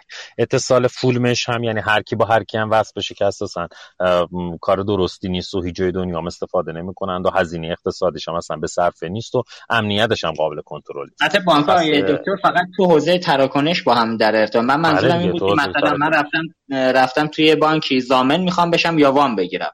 طرف گفته آقا پرینت حساب 6 ماه گذشته تو بیار که من بتونم ببینم تو می‌تونم به عنوان زامن قبولت کنم یا نه. این بخششو من مشخصا که آقا این, دیتا این هم به طور مشخص البته داره الان توی برنامه های بانک مرکزی هست کامل نشده ولی تقریبا کامله به این صورت یعنی خیلی موقع هم زیر ساخت فیزیکی وجود داره زیر ساخت الکترونیکی وجود داره. قانون یا عادت ما به رویه هاست که تغییر پیدا نمی‌کنه یا حتی خیلی موقع ها احتیاج به تغییر قوانین داره. مثلا به مثال خیلی معروفش رو بخوام بزنم. همین بحث افتتاح حساب هست که احتیاج به سری اسناد و مدارکی داره و اینکه اساسا امکان افتتاح حساب به صورت مجازی داده بشود این خودش احتیاج به تغییر قانون داره نه زیر ساخت فیزیکیش وگرنه زیر ساخت الکترونیکی و فیزیکی وجود داره. در دولت هم چنین چیزی وجود داره. در دولت ما در حقیقت خواهم خیلی کامل توضیح بدم. چند تا خوشه داریم. مثلا یه خوشه مثل خوشه فرض بگیرین رفاه. وجود داره. دستگاه هایی که مرتبط به حوزه رفاه هستن به اون خوشه در حقیقت وصلن. و بعد همه دولت وقتی می‌خواد با هم دیگه ارتباط داشته باشه از یه مرکز مشخصی به نام NIX National Information Exchange در حقیقت یا مرکز تبادل ملی اطلاعات میگذره که این مرکز هم در سازمان فناوری اطلاعات است. عدد و رقم هاش هم ما ماهیانه به صورت آزاد منتشر می‌کنیم. یعنی مثلا فرض بگیریم حدودا تو ماه ما 100 میلیون تراکنش خارج از خوشه یعنی بین دو تا دستگاهی که از دو تا خوشه مختلف هستن با همدیگه رو ساپورت می‌کنیم و داده میره خب چقدرش تا حالا استاندارد شده از این مدل ها مثلا ثبت احوال ببینید ثبت احوال الان استاندارده. شما 13 مدل استاندارد ما داریم. مثلا مدل یک اگر شما اسم و فامیل و کد ملی رو بفرستید ثبت احوال پنج رکورد دیگر رو مثلا شامل تاریخ تولد نام پدر مثلا کد ملی برمیگردونه به شما. اگر دو تا فیلد دیگر شو یعنی 13 مدل داره. این آمد استاندارد شده. امروز که من دارم خدمتتون حرف می‌زنم ما حدودا 600 و 90 تا بودن 700 تا از این خدمات رو استاندارد کردیم. این هم رو سایت باز دوره هست. شما می‌تونید اطلاعاتش رو ببینید. یعنی 700 تا از این خدمات بین دستگاه ها استاندارد شده است. اما فرض بگیرین فردا این 700 تا شد هزار تا. شد دو هزار تا. آیا مشکل ما حل میشه؟ نه خیلی از مشکلات ما حل نمی‌شود. حالا این که چرا حل نمی‌شود؟ می‌خوام در مورد اینا حرف بزنم. نکنه اولی موضوع موضوعیه که در حقیقت دستگاه های دولتی داده هاشون رو به سختی به اشتراک می‌گذارن. دلایلی داره. من یه بار یه مقاله ای نوشتم تو صفحم هست در موردش هم صحبت کردم. هفت یا هشت دلیل رو برشمردم از میل به محرمان سازی و ترس از شفافیت وجود دارد تا می‌تواند حتی بعضی موقع ها فساد اقتصادی هم باشه. یعنی من دادم رو به یکی میفروشم به یکی دیگه نمیفروشم یا در اختیار یکی قرار میدم به صورت غیر قانونی اون کسب و کار میره استفادهشو می‌کنه بقیه نمی‌تونن استفاده بکنن تا حتی دلایل به شدت جدی امنیتی یعنی مثلا فرض بگیریم و حتی قانونی. مثلا سازمان امور مالیاتی طبق قانون منع شده است از اینکه داده های مالیاتی شهروندان رو در اختیار قرار بده. حالا وقتی ما میریم به سازمان امور مالیاتی میگیم این منع شدن یعنی اینکه شما به دیگری قرار ندید. من امیر ناظمی که می‌تونم پرونده مالیاتی خودم رو ببینم از طریق یه اپلیکیشنی درخواست بدم. مثلا فرض کنید یه اپلیکیشنی وجود داره مثلا هر کدوم از اپلیکیشن بانک. میاد کنارش اضافه می‌کنه. این خدمت رو میگه دوست داری پرونده مالیاتی رو ببینی؟ شما دوست داری ببینی دیگه. پولش هم می‌خوای بدی دیگه. من 100 تومن میدی 200 تومن میدی هر چقدر قیمتش هست. تو پرانتز باز دور اینم تاکید کنم. این روال تمام دنیا هم هستا خیال نکنید. یعنی هیچ جا استعلام رو نمیاد رایگان کنه به همون دلایل اقتصادی و توجیهی که گفتن یعنی دولت اولا حق نداره به یه بخش خصوصی بده به یکی دیگه نده یا به یه فردی بده یه فردی نده. چون از بودجه عمومی است اون فرد, فرد دیگر ممکنه بگه آقا من ترجیح میدم که داده هایی که مورد استناد هست پولش گرفته بشه. یا به عنوان مثال اینکه چرا اساسا دولت باید هزینه بکنه؟ مثلا دارم میگم 100 میلیارد تومن هزینه بکنه از بودجه عمومی که مثلا 8 تا شرکت بتونن سرویس بهتری بدن. این مسائلیه که تو همه جای دنیا به خاطر همین استعلام هم گرفته میشه. غیر از اون یه مشکل دیگه هم استعلام بی روی است. یعنی شما تو بله. بقیه کشورها حتی اعتبار سنجی کشور توسعه یافته وقتی می‌خواین اعتبار سنجی انجام بدین مثلا متفاوته ولی بعضی کشورها به این صورت که میگه اعتبار سنجی اولت رایگانه ولی بیش از یه دونه در سال اگه می‌خوای داشته باشی باید یه هزینه بدی معمولا هزینه شما گرون قیمت. به خاطر بله. اینکه کنترل بکنه این میل به اینکه افراد شروع بکنن به در حقیقت درخواست دادن یا حتی یه مشکل جدی تری هم بهتون بگم مثلا ما اگه شاهکار بیام خیلی رها هم بکنیم ممکنه خیلی اپلیکیشن ها به خاطر اینکه در حقیقت برای شناسایی مشتریانش و فرایندهای خوبی ندارن. مخصوصا بیان به شاهکار ربطش بدن که خب این در تعارض با آزادی اینترنت و در تعارض با در حقیقت سرویس ناشناس هم قرار میشه پس به همه این دلایل این عوارض یا این تعرفه با وجود داشته باشه. فقط باید در حقیقت مطمئن شیم از اینکه این تعرفه مینیمم تعرفه ممکن است و بتونیم به سمت مینیمم شدن. حالا سازمان دولت با همه مشکلات که داره جان یه جایی برای فرار کردن از این هزینه تعرفه ای من فکر می‌کنم شاید اطلاعات شاهکار رو هم کش کنن چون بالاخره تعداد تراکنش هایی که زده میشه معمولا خیلی کم پیش میاد که تعداد معمولا تکرار میشه این تراکنش حداقل تو شبکه بانکی.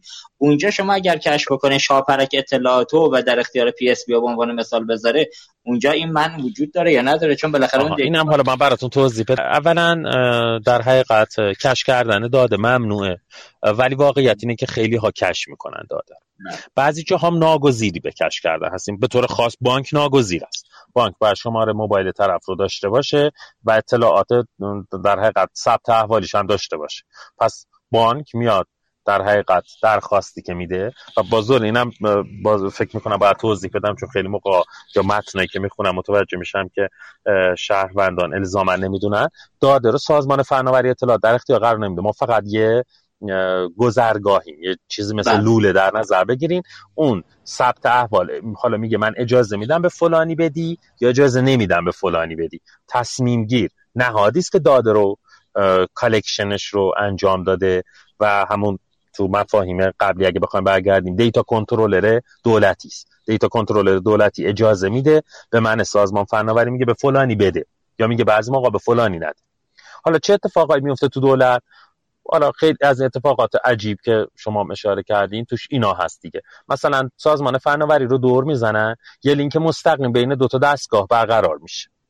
به خاطر اینکه نمی‌خواد پروتکل امنیتی و در حقیقت اجرا بکنه یا به بهانه اینکه الان تو دوران بحران هستیم و امکان پذیر نیست و سرعت عمل ما باید داشته باشیم میاد و امنیت رو دور می‌زنه و بعدم نتیجهش این میشه که خب دیتا نش پیدا می‌کنه. و هر چقدر هم اتفاقا این اخبار بیاد شاید مدیران بیشتر بترسن نسبت به قبل و دیگه زیر بار این مدل های غیر اصولی نرن که من به شخص خیلی استقبال می‌کنم از اینکه این اتفاق بیفته. یعنی مطالبه گری ایجاد بشه از دستگاه که چرا چنین داده ای دو رفت. از یه دستگاهی متقاضی وجود داره. یه دستگاه دهنده ای وجود داره. لینک ارتباطی از وسط این دو تا کجا؟ سازمان فناوری اطلاع. دستگاه دهنده میگه اجازه میدم بدی. یه دونه توکن صادر می‌کنه عملا. یه در حقیقت یوزر نیم پسی صادر می‌کنه. یه پروتکلی وجود داره. دستگاه دهنده میاد. از اون می‌گیره. ما هم داریم کنترل می‌کنیم. برای همین وقتی هم تعداد استعلام از یه حدی بیشتر یا غیر عادی بشه اون رو می‌تونیم قطعش بکنیم که یکی از راه های در حقیقت کنترل این نوع نشت ها خیلی موقع ها می‌تونه این باشه. عملا البته ما نشت این مدلی خیلی نداریم. نشت هامون بیشتر مربوط به جایی که میرن داده رو ذخیره سازی می‌کنن. آقای دکتر تو همین نشت اطلاعات فقط میشنویم نشت شد در مورد برخوردش استعفا زندان جریمه هیچ چیزی نمیشنویم. حتی توی میگم هاتگرام و تلاگرام و اخیرا ثبت احوال وزارت بهداشت. اینا رو شما اطلاعاتی دارید؟ تو چه مراحلی قرار می‌گیرن؟ بالاخره حالا من اینا باز دورشون قبلا هم گفتم این بار هم میگم. باز دور من حتما عقیده خودم رو شخصا همینجا باز دور یک بار دیگه میگم. وضعیت فعلی کشورم میگم. وضعیت فعلی کشور به این صورتی که طبق قانون مسئول اصلی داده رئیس دستگاه متولی در وهله اول. یعنی اگر دستگاه X دادش لو میره در وهله اول رئیس اون دستگاه مسئولیت داره. وقتی این اتفاق میفته و بحران میشه چند دستگاه می‌تونن وارد عمل بشن؟ یعنی فرض بگیرین داده وزارت X میره. پس مسئول اولیش که وزیر X است. درسته. حالا من قبلا هم متن نوشتم که اساسا اینو قانون نویسی خیلی خنده داره. چون شما مسئول رو می‌ذارین یه فرد بالایی که اون فرد بالا الزاما نه تخصص اون موضوع رو الزاما داره. خب وزیر مثلا بهداشت تخصص آیتی داره؟ خیر. بعد چون خیلی هم بالا هست باش برخوردم صورت نمی‌گیره. اولی مشکل. بعد حالا اومدیم ما بحران اتفاق افتاد. کی می‌تونه وارد عمل بشه؟ تو دستگاه ما اومدیم سه تا دستگاه رو تو کشور از هم تفکیک کردیم. گفتیم بخش کسب و کارها و شهروندان کسب و کار بانک کسب و کار است. شرکت دولتی هم کسب و کار است. فرقی بله. نداره. چه شرکت هواپیمایی باشه چه کسب و کار آنلاین فینتکی باشه. همه اینا کسب و کار. این مسئولش کیه؟ نیروی انتظامی. یعنی پلیس فتا. پس وقتی چنین اتفاق افتاد کی باید وارد عمل بشه؟ در مرحله دوم وقتی که رئیس اون سازمان مسئولیتش تمام شد یعنی مسئولیت به عهدهش بود و به هر حال بحرانی اتفاق افتاد. کس دیگه که می‌تونه وارد بشه کیه؟ که اینجا شفافیت باز وجود نداره که چه زمانی می‌تونه اون فرد وارد شه. و ورودش به معنای چیست؟ به معنای اینه که آیا می‌تونه در حقیقت متوقف بکنه فرایند رو؟ نمی‌تونه متوقف بکنه؟ اینا هم هیچ نوشته نشده. است پس اینا با پلیس فتاست یه سری دیتا بانک های بزرگ عمومی هم ما داریم. این هم دوز داده های حیاتی است. مسئولش کیه؟ افتاه ما بقیه اونها یعنی سازمان های دولتی که دیتا بانک های بزرگ ملی ندارند مسئولیتش با کیه؟ با سازمان فناوری اطلاعات است. خب؟ پس اینم تقسیم کار مرحله دوم. برای اینکه دقیقا بدونین در حقیقت چی هست این تقسیم کار رو لازم بگم. اینجا من نظرم سراحتا میگم. نظر من اینه که اساسا این خود این قانون مشکل است. به خاطر بله. اینکه شما شفاف نمی کنید و توی عملیات مخصوصا جایی که دیتا لو میره باید یک سازمان هر سازمانی می‌خوام بدید ولی یه دونه باشه. یک مرجع مشخص که پاسخگو باشه. به افکار عمومی پاسخ بده مسئولیت قبول بکنه اینکه مسئولیتش با یکی دیگه باشه پاسخگویش با یکی دیگه باشه یکی دیگه اختیار عملش رو داشته باشه. این خودش محله در حقیقت اشکال. اینکه این تقسیم بندی تقسیم بندی باشه که به نظر می‌رسه اساسا دستگاه ستاپ نشدن برای چنین پاسخدهی خودش محله اشکال. اینکه منابع کشور اومدین تقسیم کردیم بین چندین دستگاه کشور. محل اشکال. ما نظرمون رو سراحتا اعلام کردیم به مرکز ملی فضای مجازی. هم مکتوب هم تو جلسات اعلام کردیم هم تو بیانیمون اعلام می‌کنیم و کردیم قبلا هم. این مسئله باید حل بشه. مثلا به نظرم میاد من می‌رسه که تا زمانی که حل نشه ما با تعارف کردن نمی‌تونیم امنیت مردم رو حفظ بکنیم امنیت داده مردم رو حفظ کنیم جای, ام... جای تعارف کردن نداره که باید سراحتا گفته بشه. تو مورد قبلی من تنها کاری که می‌تونستم انجام بدم این بود که یک گزارش بفرستم برای نهادهای زی صلاح روایت خودم رو تعریف بکنم. چون اگه یه دستگاه مسئول باشه خودش هم مسئول رسیدگی به بحران باشه احتمالا در گزارشش جز تقدیر و تشکر از خودش نیست که مثلا خیلی هم کار خوبی انجام داد. مسئله دومم این بوده که شکایت کنم از علیهشون به دادستان کشور. و حتی روز دوازده فروردین که تعطیل بود ما تو سازمان بودیم که این شکایت رو تنظیم بکنیم و همون روز این شکایت بر ولی خب طبق قوانین باز دور شما بهتر می‌دونیم. تا دادگاه محکوم رو شناسایی نکنه. من حق ندارم اونو اعلام بکنم. کار درستی هم هست. یعنی باید بره فرایند رسیدگیش انجام بشه. ولی در مورد تغییر ساختار هم به نظرم می‌رسه که باید یک مطالبه عمومی انجام بشه. این ویژگی هایی که وجود داره. من در مورد دولت الکترونیکی بگم. یک پس دستگاه دولتی همچنان دوست نداره دادش رو به اشتراک بگذاره. این مسئله رو حل کن دو بعد یک گذرگاه واحد وجود داشته باشه برای اینکه بخش خصوصی بخواد بس بشه. خب اینجوری که بخش خصوصی اساسا حتی ورشکست میشه. چون اولا از فردا هر دستگاه دولتی می‌خواد برای خودش یه گذرگاه ایجاد بکنه. حتما یه لینک ارتباطی هم بعد اون بخش خصوصی به اون داشته باشه. بعد هزینه های سربار خب میره بالا. این 53 تومانی که شما گفتین اگه تعداد تراکنش بره بالا قاعدتا عدد میاد پایین دیگه. اگر همه دستگاه های دولتی کل داده هاشون رو بیان از یک گذرگاه ببرن. قاعدتا اینم پس فردا با افزایش تعداد استعلام ها و آزادسازی بیشتر داده قیمتش میاد پایین و پایین تر میشه. مثلا 10 تومن میشه 9 تومن. غیر از اینکه خود این محل درآمده یک اتفاقی که میفته اینه که شما مج... وجه اقتصادیش رو نگاه نکنید این وجه اجتماعی و شفاف سازی هم داره. اگر که همین یا کنه این, این موضوعی که داریم حرف می‌زنیم الان در مورد شاهکار آیا فقط وجوه اقتصادی داره؟ اساسا به نظر می‌رسه کمترین وجهش وجه اقتصادیه. بچه اعتماد کردن افراد به هم دیگه بچه اینکه امنیت برقرار بشه بچه اینکه حتی شما می‌تونید صحت سنجی بکنید که یه زمانی گفته می‌شد که ما یه سری موبایل داریم که مالکش مشخص نیست. الان می‌تونیم ببینیم که خب همچین چیزی وجود نداره. پس وجوه مختلفی داره که به این وجوه هم دوست دارم توجه بشه. حالا آقای نازمی حالا من نمیگم که ادامه بحث با شما بریم ولی تو همین مبحث شاهکار ما می‌تونستیم حداقل دولت یه ذره گردن خودش بگیره هزینه ها رو تا این سرویس جا بیفته تعداد تراکنشه که بالا رفت. یه عدد منطقی براش تعیین کنه که عملا این کسب و کاری که به اسم PSB داره کار می‌کنه توی شبکه بانکی که درگیر توی این موضوع قرار پرداخت رو بیشتر اون انجام بدن هزینه فایده این عدد منطقی تر باشه. چون همین الان هم همین الان هم بیش از 50 درصد هزینه هاش رو داره دولت میده. یعنی شما 50 تومانی که داری می‌گیرین 100 تومن عمله هزینه در چرا دارم میگم؟ بذارین که توضیح بدم. بخاطر اینکه مثلا نیروی پرسنلی من که داره روی این مسئله کار می‌کنه حقوقش رو داره که میده دولت میده. درست. تمام هزینه های سربارش از برقش گرفته دیتا سنترش گرفته نگهداریش گرفته نگهبانیش گرفته امنیتش گرفته. اینو من دارم از کجا تأمین می‌کنم؟ از سایر هزینه های عمومی. من فقط اومدم هزینه مستقیم یعنی هزینه مستقیمی که مربوط به اون رو در نظر گرفتم. شما عدد رقم هم جمع زدین دیدین.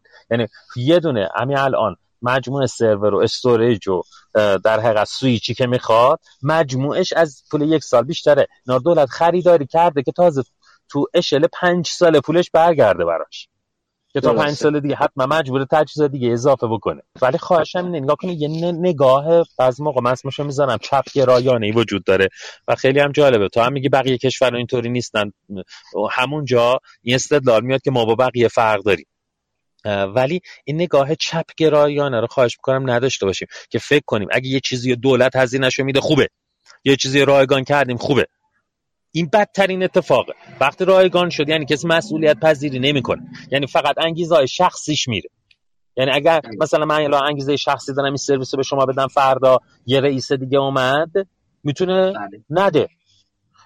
اتفاق دیگه ای که میفته اینه که در حقیقت منطق اقتصادیش از بین میره. افراد یه سری شرکت به وجود میاد که بیرویه احتمالا شروع می‌کنن به تراکنش کردن. بعد اتفاقی که میفته اینه که به قول شما همه شروع می‌کنن به کش کردن و وقتی قیمت می‌زنن براش قی... در حقیقت هزینه اقتصادی هم داره حال کش کردن. نمی‌تونه الکی شروع کنه ریکوست دادن. درسته. بسیار همالی. ممنون از توضیحاتی که دادید. ما روی خط آقای مهندس مسعود پششی معاون فناوری اطلاعات بانک پارسیان رو داریم. سلام عرض می‌کنم خدمت آقای پششی من سلام رو هم بپرسم. آقای پششی همزمان ما بحث تغییر دیدگاه و قانونگذاری رو تو این حوزه داریم آقای پششی شما در حوزه تغییر دیدگاه و قانونگذاری نظر خودتون رو بگید و حالا یه سال ادامه دار هم پشتبندین اگر بپرسم. بگید که بانک ها چطور می‌تونن از این دیتایی که در اختیارشون هست پول در بیارن؟ بفرمایید. صدای من میاد جناب افتاده؟ بله بله. بفرمایید. بسم الله الرحمن الرحیم. منم عرض سلام دارم خدمت جنابالی و مهمانان و شنوندگان عزیز این گفتگو و آرزوی صحت و سلامتی در این اوضاع ویروس کرونا برای همه عزیزان. خب صحبت های خیلی خوبی شد. بحثی که الان به عنوان محور گفتگو مطرح شده بحث جذابی هست و مباحث خیلی متنوعی رو میشه مطرح کرد. همینجور که خب توی فرمایشات جناب آقای تبریزی هم بود. دیگه الان بحث اهمیت داده و اطلاعات چیزی نیست که بر کسی پوشیده باشه و به عنوان یکی از کلیدی ترین دارایی های سازمان مطرح هست. اگه سازمان قادر به بهرهگیری و ارزش آفرینی از این داده نباشه مسلما به مثل از دست رفتن سایر سرمایه شرکت این سرمایه های مالی یا فیزیکی که یه سازمان داره اگه نتونه از دادش بهره بگیره ارزش این دارایی رو هم نمی‌تونه به درستی ازش استفاده بکنه. قبلا توی بررسی و تحلیل و طراحی تحول سازمانی سه تا قابلیت اصلی رو به عنوان اضلاع اصلی همیشه مد نظر قرار می‌دادن که خب همه دوستان مستحضرن people process technology. اما ما الان توی عصر دیجیتال و برای تحول دیجیتال توصیه و تاکید میشه به عنوان مثال گارتنر در اسنادش در سال 2018 تاکید کرده که در مرکز این بررسی و تحلیل تحول تحول دیجیتال باید قابلیت داده رو حتما مد نظر قرار بدیم.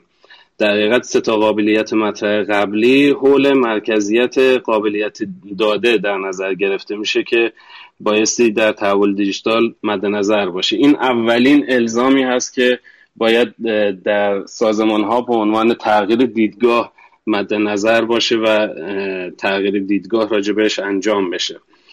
خصوصا در بانک های ما که برای ورود به تحول دیجیتال و عصر دیجیتال اهمیت موضوع داده و ارزشی رو که می‌تونه داده برای سازمان ایجاد بکنه رو بیشتر از قبل درک کنن. تفکیک موضوع دومی که به عنوان الزام تغییر دیدگاه هست در فرمایشات جناب آقای دکتر نازمی هم مطرح بود تفکیک مالکیت داده در عین حفظ اون به عنوان دارایی و سرمایه سازمان هست. خب حالا آیه دکتر نازمی تعریف خیلی خوبی رو مطرح کردن. ما باید در نظر داشته باشیم همونطور که داده به عنوان دارایی و سرمایه سازمان و بانک ها هست اما بخش عمده این داده مربوط به کاربران و مشتریان سازمان هست و در حقیقت مالکیت اون مال مشتریان هست. و این اجازه رو مشتری باید داشته باشه که بتونه مجوز استفاده از اون رو به سایر کسب و کارها بده. خب این یک نوع تضاد رو به نمایش می‌گذاره. تا الان سازمان های ما خصوصا بانک ها به اطلاعات و داده هاشون یه جورایی نگاه مالکیتی داشتن و به سختی از موضع کوتاه می اومدن که این رو اشتراک گذاری انجام بدن. در خب یکی از اصول و پایای اساسی توی استاندارد و دستورالعمل PSD2 موضوع مالکیت مشتری بر داده های خودش هست. و این یک پارادایم اصلی توی موضوع بانکداری باز بحث و بعد موضوع تحول دیجیتال هست که حق مشتری رو برای دادن مجوز استفاده از اون داده به سایرین باید به رسمیت بشناسیم. اما اینجا خوب توی صحبت ها و فرمایشات دوستان بود. به هر حال سازمان ها برای اینکه این داده رو تجمیع کنن آماده کنن و بتونن در اختیار قرار بدن سرمایه گذاری زیادی کردن. سالها وقت سرمایه صرف این موضوع شده و بعد این منافع و حق انتفاع این سازمان ها هم حتما دیده بشه. خب الزام تغییر دیدگاه و با موازاتش الزام تنظیم مقررات و قانونگذاری اینجا بیشتر از قبل خودشون نشون میده که دو بود تو این زمینه باید حل و فصل بشه. همینجور که همه دوستان تو فرمایشاتشون فرمودن که ما تو این حوزه قانون نداریم. خب جناب آقای نازمی به عنوان نماینده حالا ما فرض می‌کنیم نماینده دولت تو این حوزه ما مد نظر قرار میدیم.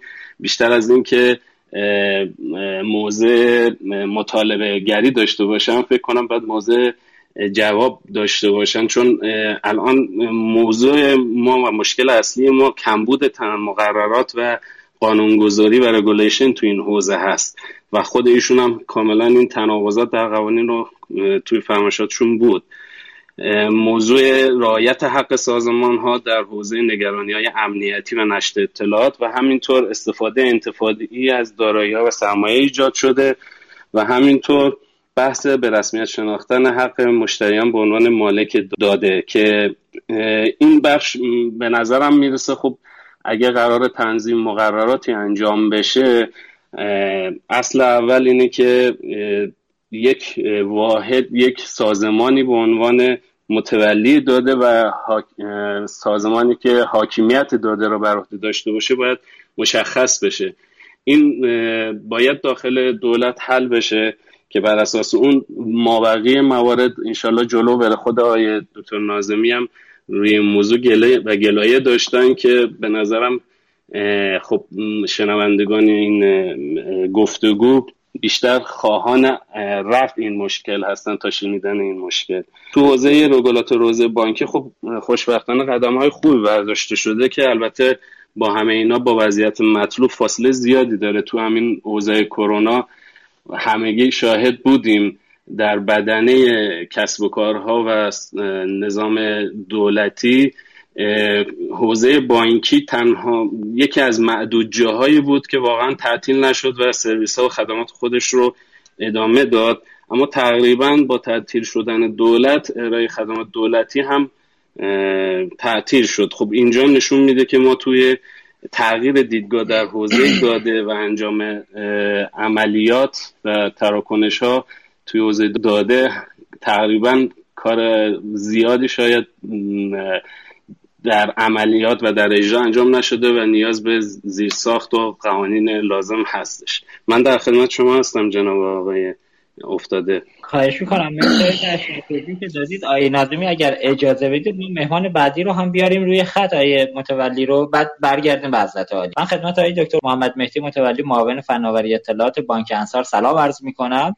سوالم از آیه متولی اینه که با توجه به سیاست های اجرایی اشتراک گذاری داده که الان کسب و کارها تو این حوزه تکالیف مشخصی ندارن. آیا می توانند این داده ها رو با هم به اشتراک بگذارن یا خیر؟ و از تجربیات خودتون در حوزه مطالعاتی که خارج از کشور انجام دادید تو این حوزه بفرمایید که در دنیا الان این موضوع چطور داره دنبال میشه. متولی در خدمت حضرت عالی هست سلام عرض می‌کنم خدمت شنوندگان عزیز جناب آقای دکتر نازمی و همکاران عزیز بانکیمون. صدای منو دارید آیه؟ بله بله خب، بفرمایید. بله. بسیار عالی موضوعات در این خصوص تبیین و بحث شد. من اگه اجازه بفرمایید جنبندی کلی و کلان بکنم و بعد برم روی اون تحقیقاتی که انجام شده. بله. ببینید ما تو حوزه در حوزه دیتا ما باید مفهوم از یک مفهوم IT governance شروع بکنیم. بعد بریم سراغ data governance که همون بحث حاکمیت دیتاست که دوستان به خوبی اشاره داشتن. برای تعیین policy و سیاست گذاری در حوزه data governance ما نیاز به یک pre assessment داریم. یک پیش ارزیابی یا pre evaluation باید ما انجام بدیم تا قابلیت های data source های مختلف رو بتونیم چی تحلیل کنیم بررسی کنیم میزان امنیتشون وضعیتشون کیفیت داده‌شون رو بتونیم یک pre assessment داشته باشیم. بعد بر مبنای کیفیتی که هر حوزه از کسب و کار داره برای اون بشینیم policy های تبیین کنیم. اما این policy های structure های عمومی داره که دوستانم اشاره کردن که این حتما باید ما بتونیم توصیف کاملی از داده ها رو ارائه بدیم و بتونیم بگیم که موضوعیت این داده هایی که داریم جمع آوری می‌کنیم و قرار به اشتراک بذاریم چیه. گردش کار مجوزهای داده ها بحث data license workflow خیلی مهمه که ما باید این رو روش تاکید داشته باشیم. بحث تعیین مجوزها و کنترل های دسترسی که خب مصادیقی که دوستان مطرح کردن اغلب در این حوزه بود. بعد باید ما ایجاد پلتفرم های تحلیلی و ایمن داشته باشیم چون ایجاد این پلتفرم ها در قالب می‌تونه در قالب شرکت هایی باشه که این شرکت ها زیل هم نهاد حاکمیتی هم کسب و کارهای متفاوت قرار بگیره مانند شرکت رتبه بندی اعتباری که این هم تقریبا میشه گفت یکی از حوزه های ارائه‌دهنده دیتای اعتباری مشتریان خب یه best practice تو ایران اتفاق افتاده میشه از این best practice استفاده کرد. در حوزه policy ما دو تا بحث می‌تونیم داشته باشیم. می‌تونیم هم روی بحث B2B exchange data exchange صحبت کنیم ما یه پلتفرم داشته باشیم و این پلتفرم رو ایجاد کنیم و اجازه بدیم که هر business ی بتونه از هر business ی دیگه چیکار بکنه دیتا خرید و فروش بکنه. خب برای این policy ها گفتم یه سری موارد کلی وجود داره اما بخوام detail تر توی این زمینه صحبت کنیم. ما باید فرایندهای اشتراک گذاری داده ها رو چیکار بکنیم؟ بهینه کنیم. نکته که وجود داره collocation کردن داده ها خیلی مهمه. ما قرار نیست data center متمرکز برای این ایجاد بکنیم. ما قرار امکان و ویژگی های داده هایی که در اختیار business ها و کسب و کارهای مختلف وجود داره شناسایی بکنیم و این نیازمندی ها رو احصا کنیم و از طریق قابلیت های حاکمی حاکمیتی میزان ارزش آفرینی هر کدوم از این داده ها رو معین کنیم. این در قالب data governance اتفاق میفته که ما باید بتونیم استراتژی داده رو معین کنیم. ما باید بتونیم تو بحث ساخت ساختاردهی و سازماندهی داده ها بحث کنیم. بحث data qualification و quality data خیلی مهمه که ما باید روی این بحثم کار بکنیم. یعنی کاتالوگی که برای دیتا داریم درست می‌کنیم فرض کنید کاتالوگ برای هر سازمانی هر کسب و کاری حوزه بانک و حوزه های دیگه باید این کاتالوگ حتما accuracy داشته باشه completeness باشه conformity و currency داشته باشه consistency تو این داده ها بسیار مهمه. duplication ما باید ازش جلوگیری کنیم و integration که اینا جزو الزامات اصلی این هفت الزام هفت الزام اصلی property و کیفیت داده است. خب ما کیفیت داده رو تونستیم تبیین کنیم. اما برای اینکه بتونیم مجدد policy ها رو پررنگتر کنیم ما به یک جاهایی نیاز داریم که قانون گذاری بکنه. ما توی کشور خودمون دو حوزه قانون گذاری داریم که یکی بانک مرکزی رگولاتوری است بانک مرکزی رگولاتوری. دیگه بحث سازمان تنظیم مقررات و ارتباطات رادیویی هست. توی دنیا مطالعاتی که انجام شده حالا تو حوزه بانکی خب توسعه های بسیار خوبی اتفاق افتاده. دوستان حتی سوال داشتن که چالش چالش هایی که ما تو حوزه رگولاتوری فینتک ها داریم در خصوص حفاظت داده ها پولشویی کنترل سرمایه ها حفاظت از حقوق مصرف کنندگان مالکیت معنوی امنیت امنیت نفوذناپذیری و سیستم های رقابتی. اینا بحثایی بود که توی حوزه رگولاتوری فینتک ها مطرحه که توی تقریبا میشه گفت توی دنیا یک بر اساس این نیازهای فینتک ها اومدن توی اروپا یک General Data Protection Regulation درست کردن GDPR درست کردن که مقررات حفاظت کلی اطلاعات رو میاد چیکار می‌کنه؟ در حوزه داده ها داده های مالی تصویب کردن تعیین کردن توی پارلمان اروپا. و جالب اینه که اینو تو سال تاریخ 25 2018 این کار رو کردن. و نمونه های موفقی هم توی دنیا وجود داره. به طور مثال ما payment banking ما مجوز 11 تا payment banking رو توی هند داریم که این خیلی جالبه. payment banking ها همین فینتک ها هستن همین کسانی که کار ارائه کیف پول می‌خوان بکنن. حتی اینا قابلیت اینو دارن که افتتاح سپرده داشته باشن. حتی می‌تونن روی این پیمنت بانک هایی که درست شده می‌تونن روی داده های ببخشید روی سپرده هاشون سود بدن. توی بحث توی موضوعات کلی ما ما دو تا اصل داریم. یکی دیتا پرووایدر ها رو داریم یکی کانزیومر ها رو داریم. provider ها معلومه که خب تمام business ها می‌تونن provide بکنن. یه سری هم consumer دارن هم, هم می‌تونن business ها باشن هم می‌تونن مشتریان باشن. این بحث رگولاتوری و این ریل گذاری و این بحث ایجاد گذرگاه های اشتراکی نیاز به یک پلتفرم داره. این پلتفرم ها پلتفرم های master ی تو دنیا وجود داره مثل MDM که میشه از اینها استفاده کرد. اینا میان به شما این امکان رو میدن. بدون اینکه data store بکنید با نظارت کامل این data ها رو بتونید توزیع بکنید.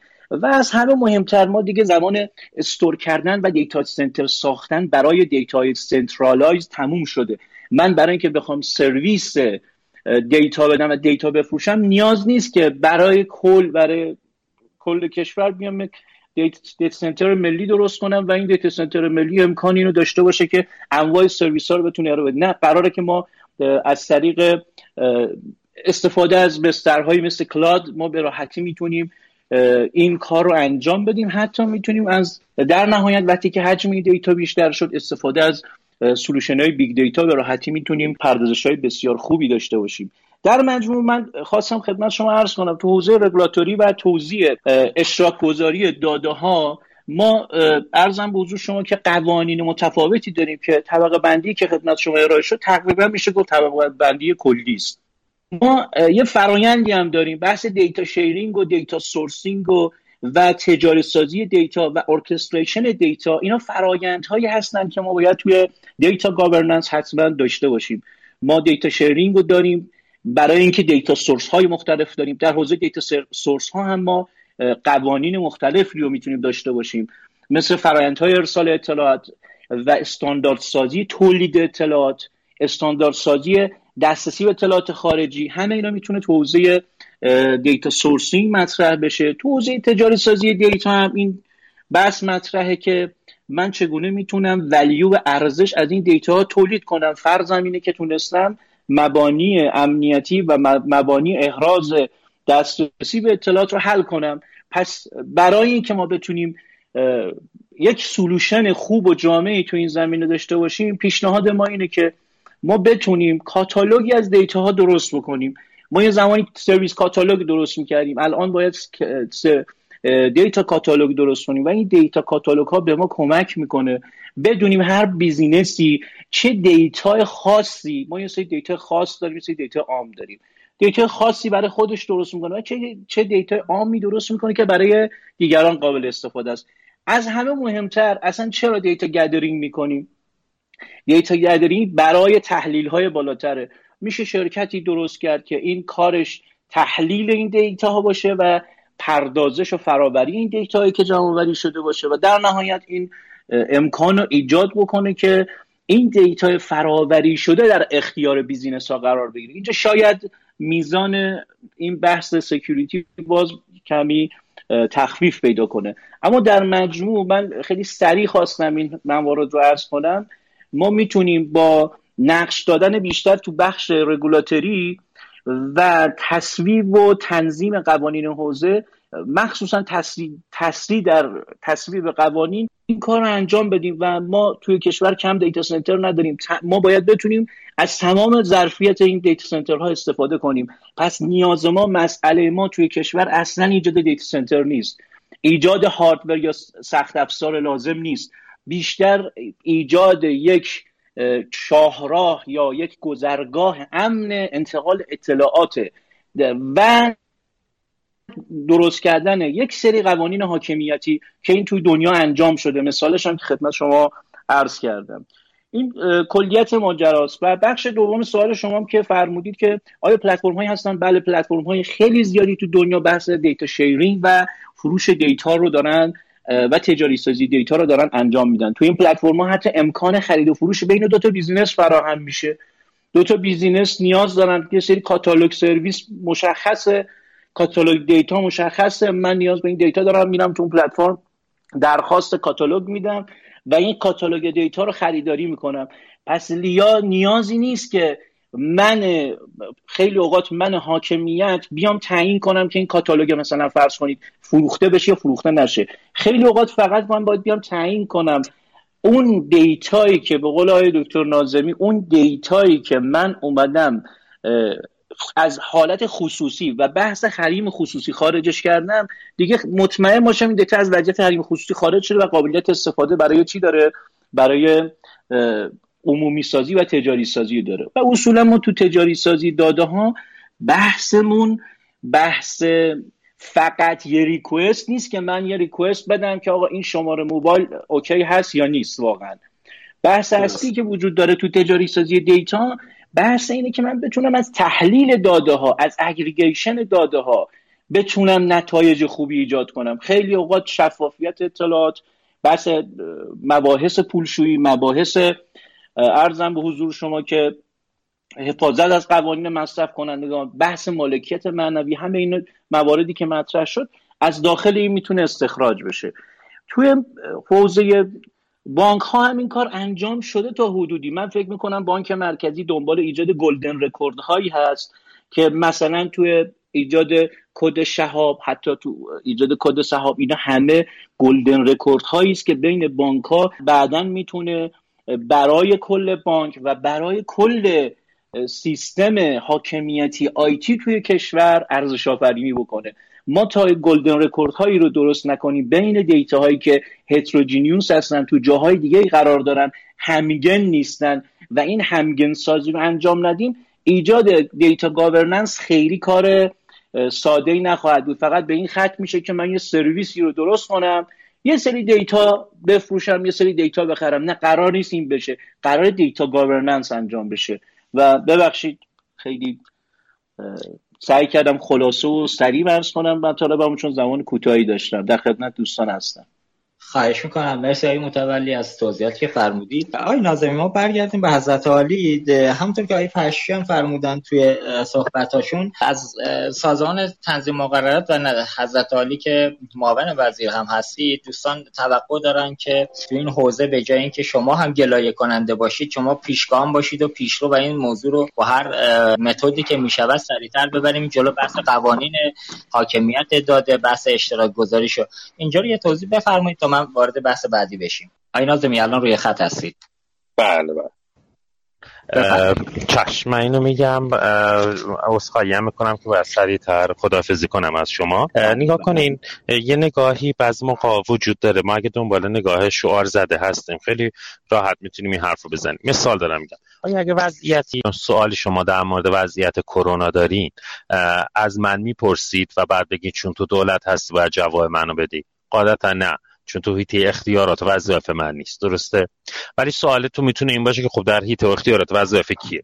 من توی تمام حرفام سعی کردم بخشای مختلف اون بخشی که مربوط خودم بود خودم پاسخ بدم اون بخشی که در رابطه با دیگران بود هم نظرم رو سراحتا اعلام بکنم. یعنی بگم اینجا قانون اینه ولی من مخالفم با این نوع قانون و من مخالفم با این نگاه. برای همین خیلی شاید توی بحث کارشناسی و توی بحث تخصصی اینجور حرف زدن که یک فرد باید نمی‌دونم جواب بدهد نه اینکه خودش هم خواهان باشه. فکر می‌کنم در حقیقت نگاه درست یا حداقل ما رو به جای درستی نمیرسونه. حالا این شرط نظر شخصی منه. خط خیلی هم از دوستانم ممکن با مخالفت کنم. بریم سراغ اون قسمت هایی که پرسیده شد که مسئولیت که من تک تک بخش ها رو گفتم خدمتتون. یعنی اون که بله. داده رو چه کسی آزاد سازی می‌کنه؟ اون کسی که تو دولت دیتا کنترلر است. مثلا داده ثبت احوال به عهده ثبت احوال است. اینکه چه کسی دریافت بکنه رو هم ثبت احوال تعیین می‌کنه. اینکه آیا گذرگاه های زیادی وجود داشته باشه یا کمی من گفتم نظرم اینه که یک دونه باشه. کارم انجام دادم نامه نگاری های مختلفی هم با جای مختلف انجام دادم. پیشنهاد تصویب هم دادم. چه بارها توی قوانین مختلفی که رفته چه مصوبه های هیئت دولت. خب قاعدتا خیلی ها هم الزاما با من هم عقیده نیستن. الزاما ممکنم هست من درست نگم. اونها حرف درستری دارم می‌زنم ولی من نظرم رو گفتم. در مورد امنیت هم به همین ترتیب. باز دوباره گفتم کجا مسئولم الان مسئول چه کسی هستن و نظرم اینه که چه اتفاقی باید بیفت. اگر در حقیقت بخشی هست که توی هیته در حقیقت اختیارات من هست و بهش پاسخ ندادم اونم بفرمایید حتما جواب میدم. یعنی اون بخش تنظیم مقررات که فرمودین الان اگر چه بخشی مشخصا مد نظر شما هست با اینکه توی وزارت خونی یعنی من به عنوان در حقیقت بخش فناوری اطلاعات و ارتباطات دارم خدمت رو صحبت می‌کنم وگرنه اونم ساز کار خودش رو داره توی سازمان تنظیم مقررات. ولی اگه سوالتون رو دقیق مشخص بفرمایید من جوابش بدم توی این موضوع اصلا واقعیتش اینه که اصلا موضوع بلا تکلیفه. مسئولیت همین قانونگذاری توی این حوزه چه کسی باید انجام بده؟ اینکه کی باید پیگیری کنه که این سریعتر به نتیجه منتج بشه. این خیلی باز سوال خوب. بکنیم ما آره. در مورد همون جی دی پی آر که فهمودین دو سال فرستادیم در تمام جلسات هم رفتیم. یه مشکل جدی تری رو هم شما دارین ازش صحبت می‌کنین که منم به اون عقیده دارم. توی در حقیقت ساختار حکمرانی کشور ما ما با تعدد نهادهای روبرو هستیم که هر کدوم از اونها می‌توانند هم مسئول باشن هم می‌تونن مسئول نباشن. به نوعی هم می‌تونن همراه باشن هم می‌تونن جلوگیری کنن از جلو رفتن کار. و این هم بدیهیه که تو وضعیت فعلی وجود داره و به نظر من اصلاح ساختار حکمرانی هم نقطه صفرش همینه که ما از تعدد چنین نوع نگاه و مسئولیت هایی پرهیز کنیم. الان طبق مصوبات شورای عالی فضای مجازی مسئولیت دیتا گاورننس رو شور... مرکز ملی فضای مجازی ببخشید نه شورا هنوز تصویب نکرده ولی مرکز ملی فضای مجازی دیتا گاورننس رو در حیطه اختیارات مرکز ملی تعریف می کند باز دور اینجا ممکنه که من با شما هم عقیده یا با, با دوستان هم عقیده باشم یا نباشم که نظرم رو خدمتون گفتم و مشخصم هست. ولی اگر قاعدش رو بخوایم خب شورای فضای مجازی می‌تواند ورود پیدا به این مسائل و می‌تونه این مسائل حل بکنه. می‌تونه خیلی از اونجا که همون جی دی پی آری که ما دنبالش هستیم بره قانون می‌تونه شورای فضای مجازی هم بیاد و این رو اساسا راحت تری مسئله رو حل بکنه.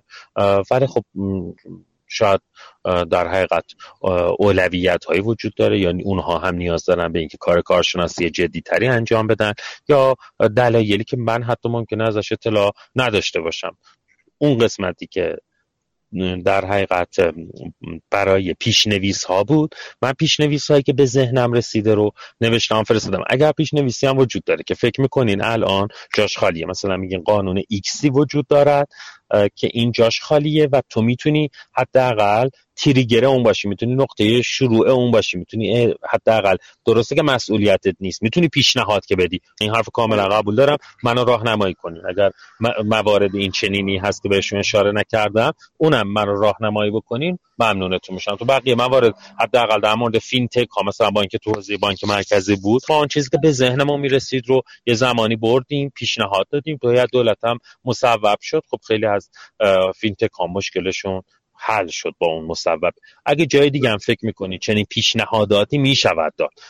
چون الان حرف کلی زدن که مثلا کلیت هم بگی مثلا نمی‌دونم قوانین تسهیلگر. okay منم قاعدتا تمام تلاشمو می‌کنم در مورد قوانین تسهیلگر. ولی دقیقا مشخصا مثل GDPR که مشخصا میفرمایین جی دی پی آر در مورد جی دی پی آر شروع کردم و توضیحات دادم که تو چه مرحله رفت. تو هر مرحله چنین چیزی وجود داره من خوشحال میشم که بهم بگین و راهنمایی بسیار عالی. من یه عذرخواهی از شما بکنم آقای نازمی ما متاسفانه نرم افزار کست باکس یه محدودیت رکورد داره. live رو می‌ذاره ادامه بدی ولی تا یک ساعت و 58 دقیقه بیشتر اجازه رکورد نمیده. ما معمولا تو همه برنامه متاسفانه چون باید الان برم و خانمم مرتب داره برام پیام می‌زنه که باید آره چون من اومدم از بیمارستان بیرون تو ماشین نشستم و اگر اجازه بله. بدین منم با شما خداحافظی بکنم و بدم بهش موضوع آخر اگر اجازه بدید حالا ما یه 5 دقیقه تا اون 158 دقیقه time داریم همون مصوبه که فرمودید وزارت ارتباطات برد تو هیئت دولت و ملزم بله. کرد بانک مرکزی رو ظرف سه ماه قوانین مرتبط بله. با حوزه fintech و کیف پول رو ابلاغ بله. کنه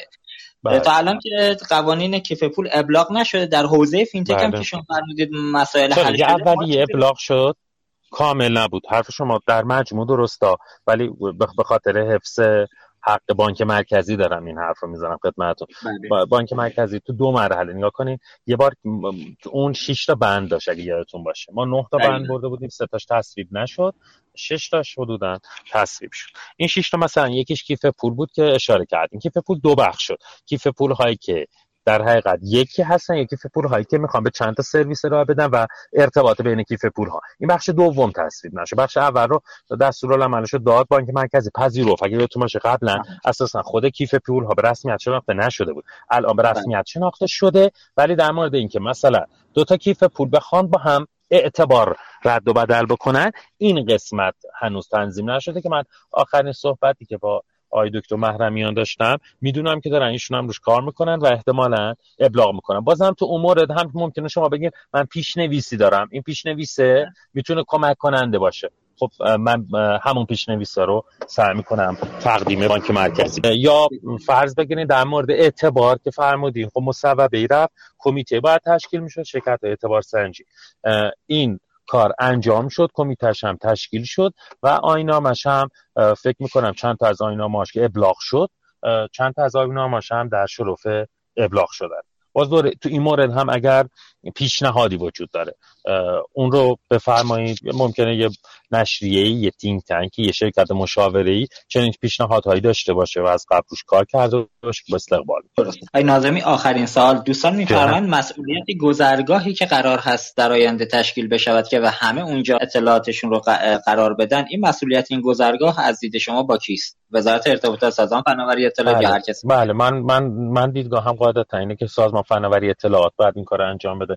قاعدتا این حرفی هم که می‌زنم چون حدس اینه که قاعدتا آخر دوره خودم هم هست. بله. صادقانه در راحت در می‌تونم بگم.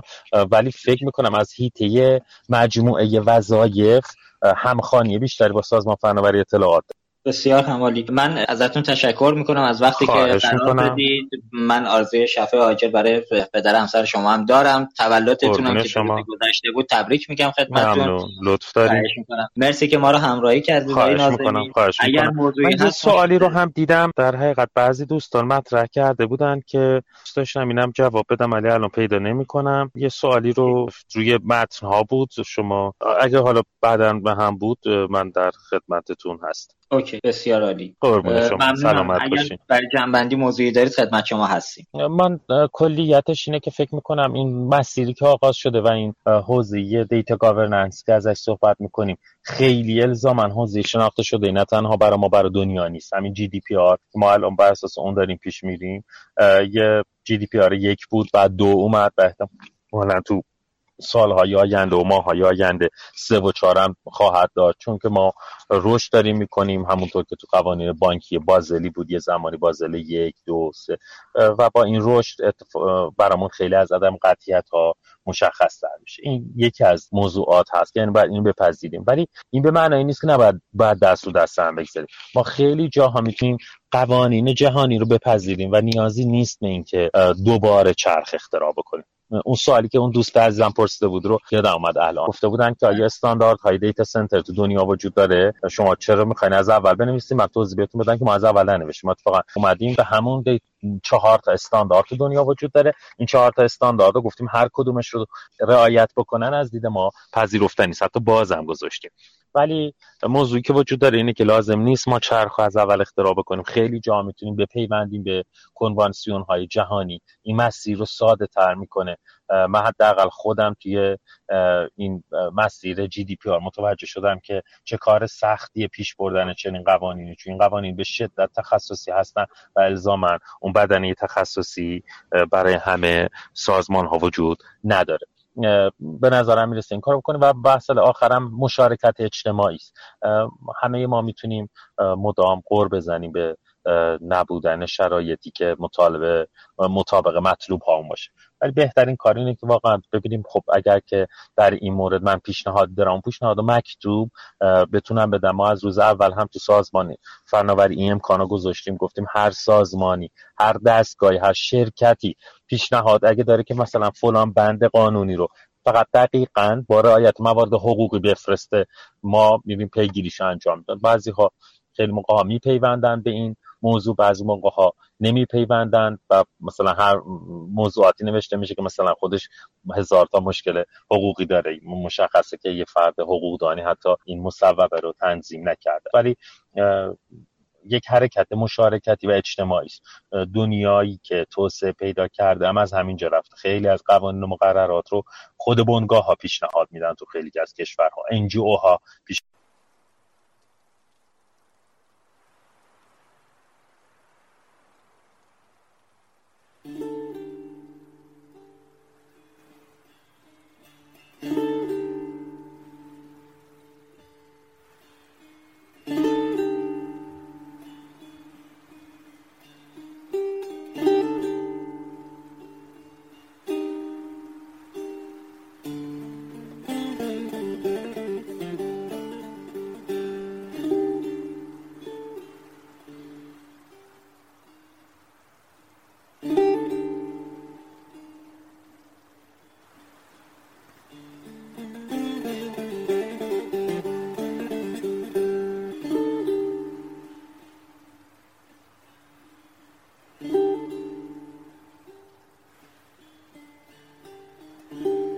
رفتن سوار کولی با خود تو را نبرده.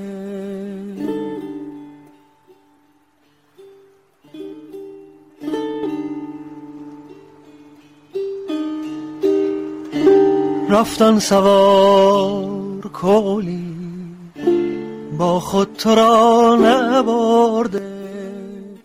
شب مانده تو باشد تاریکی فشرده.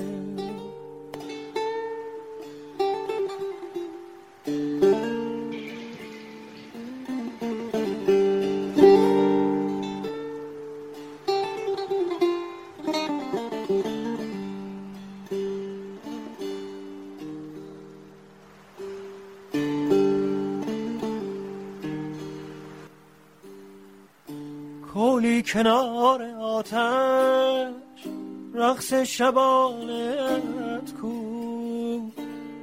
شادی چرا رمیده؟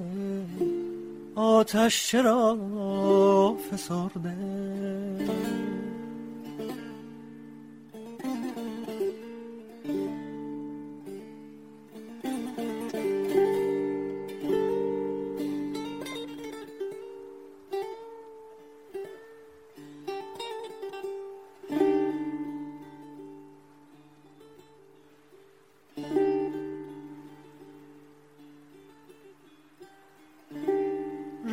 که پیش پایش دریا ستاره کردی.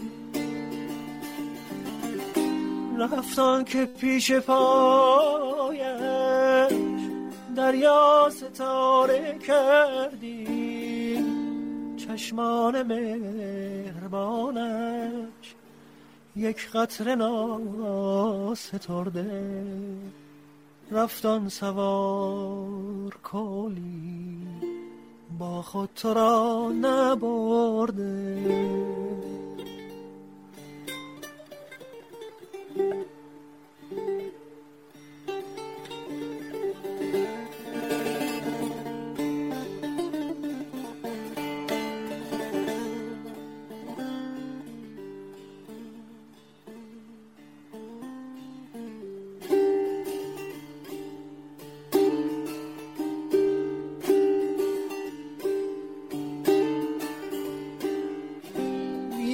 گرد را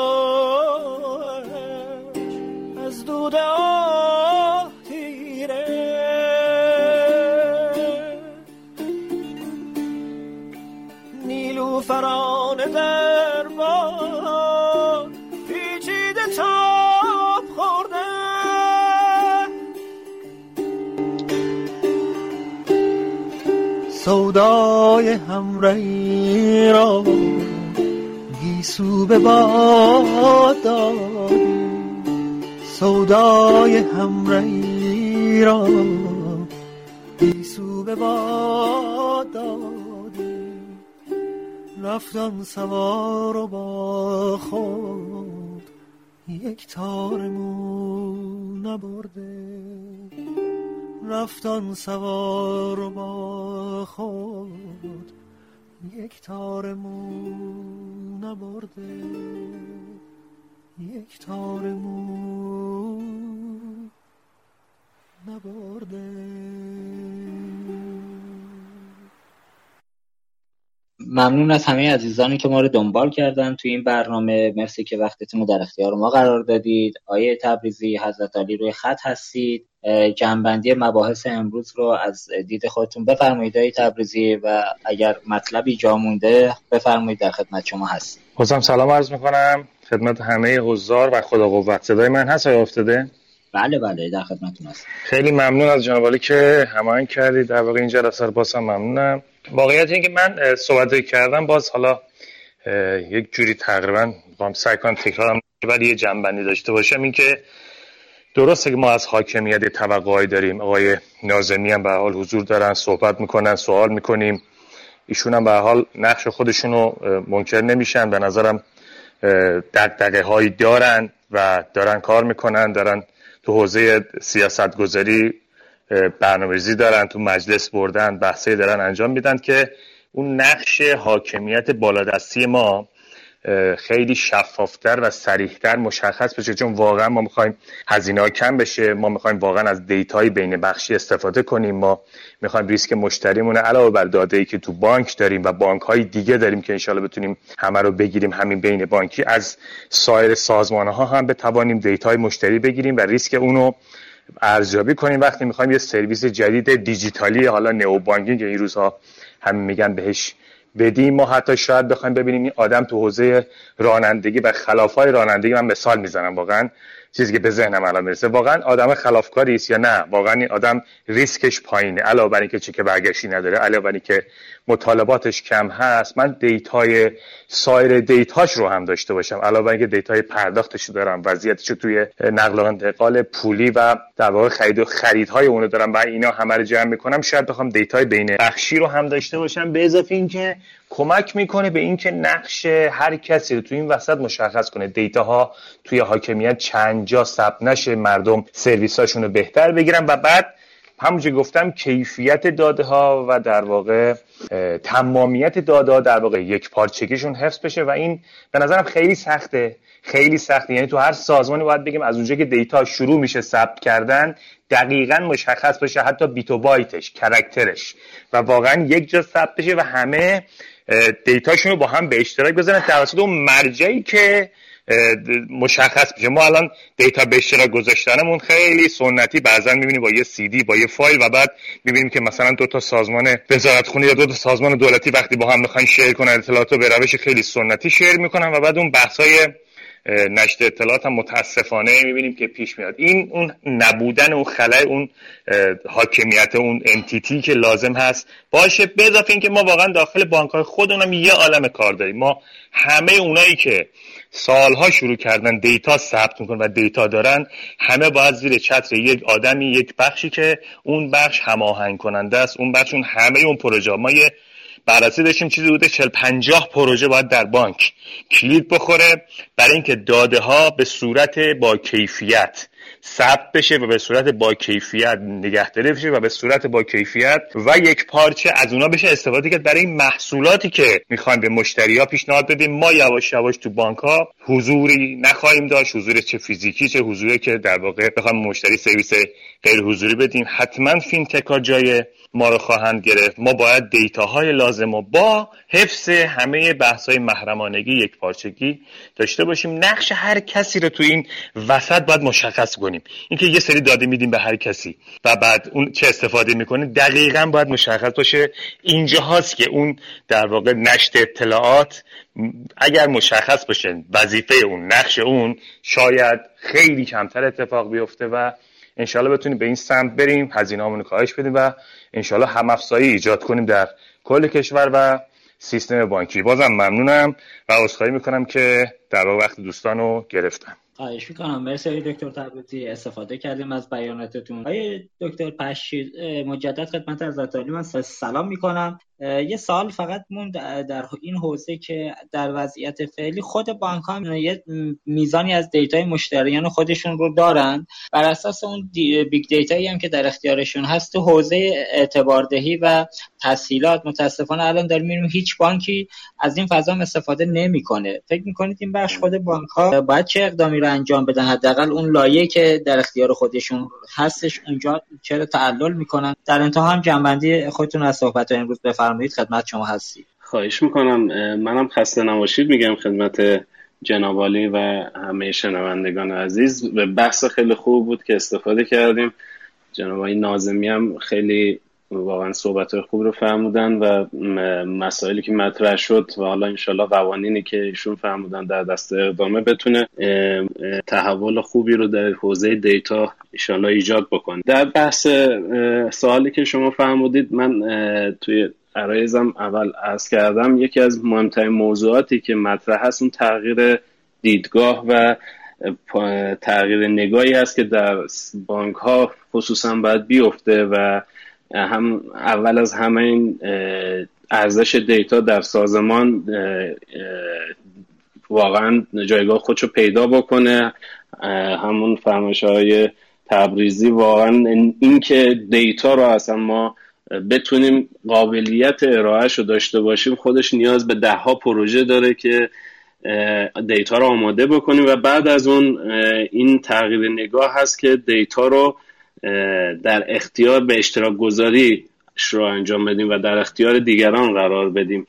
این مقاومتی که در سطح بانک ها و حالا در نگاه سنتی بانکداری وجود داره این باید این مقاومت از بین بره. و واقعا در بانکداری دیجیتال و در اصل دیجیتال اشتراک گذاری داده ها یکی از اصول اساسی در ارائه خدمات در حوزه بانکداری دیجیتال هست. قوانین مقرراتش باید دیده بشه. الان بانک ها خیلی از خدمات سرویس ها رو میدن. خب راجع به اون و در ازای اون امکان دریافت کارمزد رو ندارن.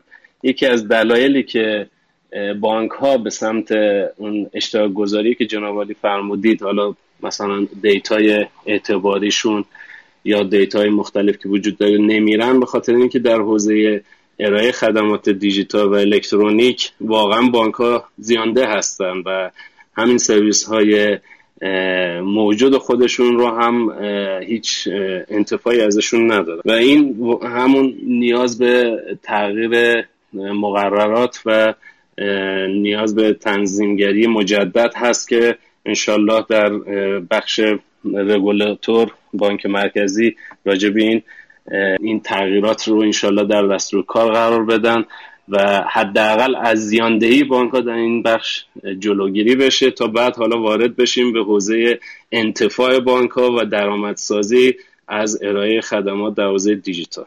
بسیار ممنونم آقای پرشی از وقتی که در اختیار ما گذاشتید استفاده کردیم از صحبت متشکرم می‌کنم. آقای دکتر متولی ما در خدمت از برای جنبندی هستیم.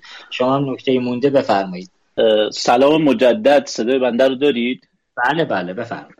عرض ادب و احترام خدمت حضار محترم عزیز. من اگر بخوام یک جمع‌بندی کلی روی عرایض خودم و مباحثی که مطرح شد و برداشتهایی که خود من از این مباحث کردم داشته باشم اینه که یک اختلاط بسیار زیادی در حوزه data governance و data management وجود داره. ببینید اصلا فضای data governance با data management متفاوته.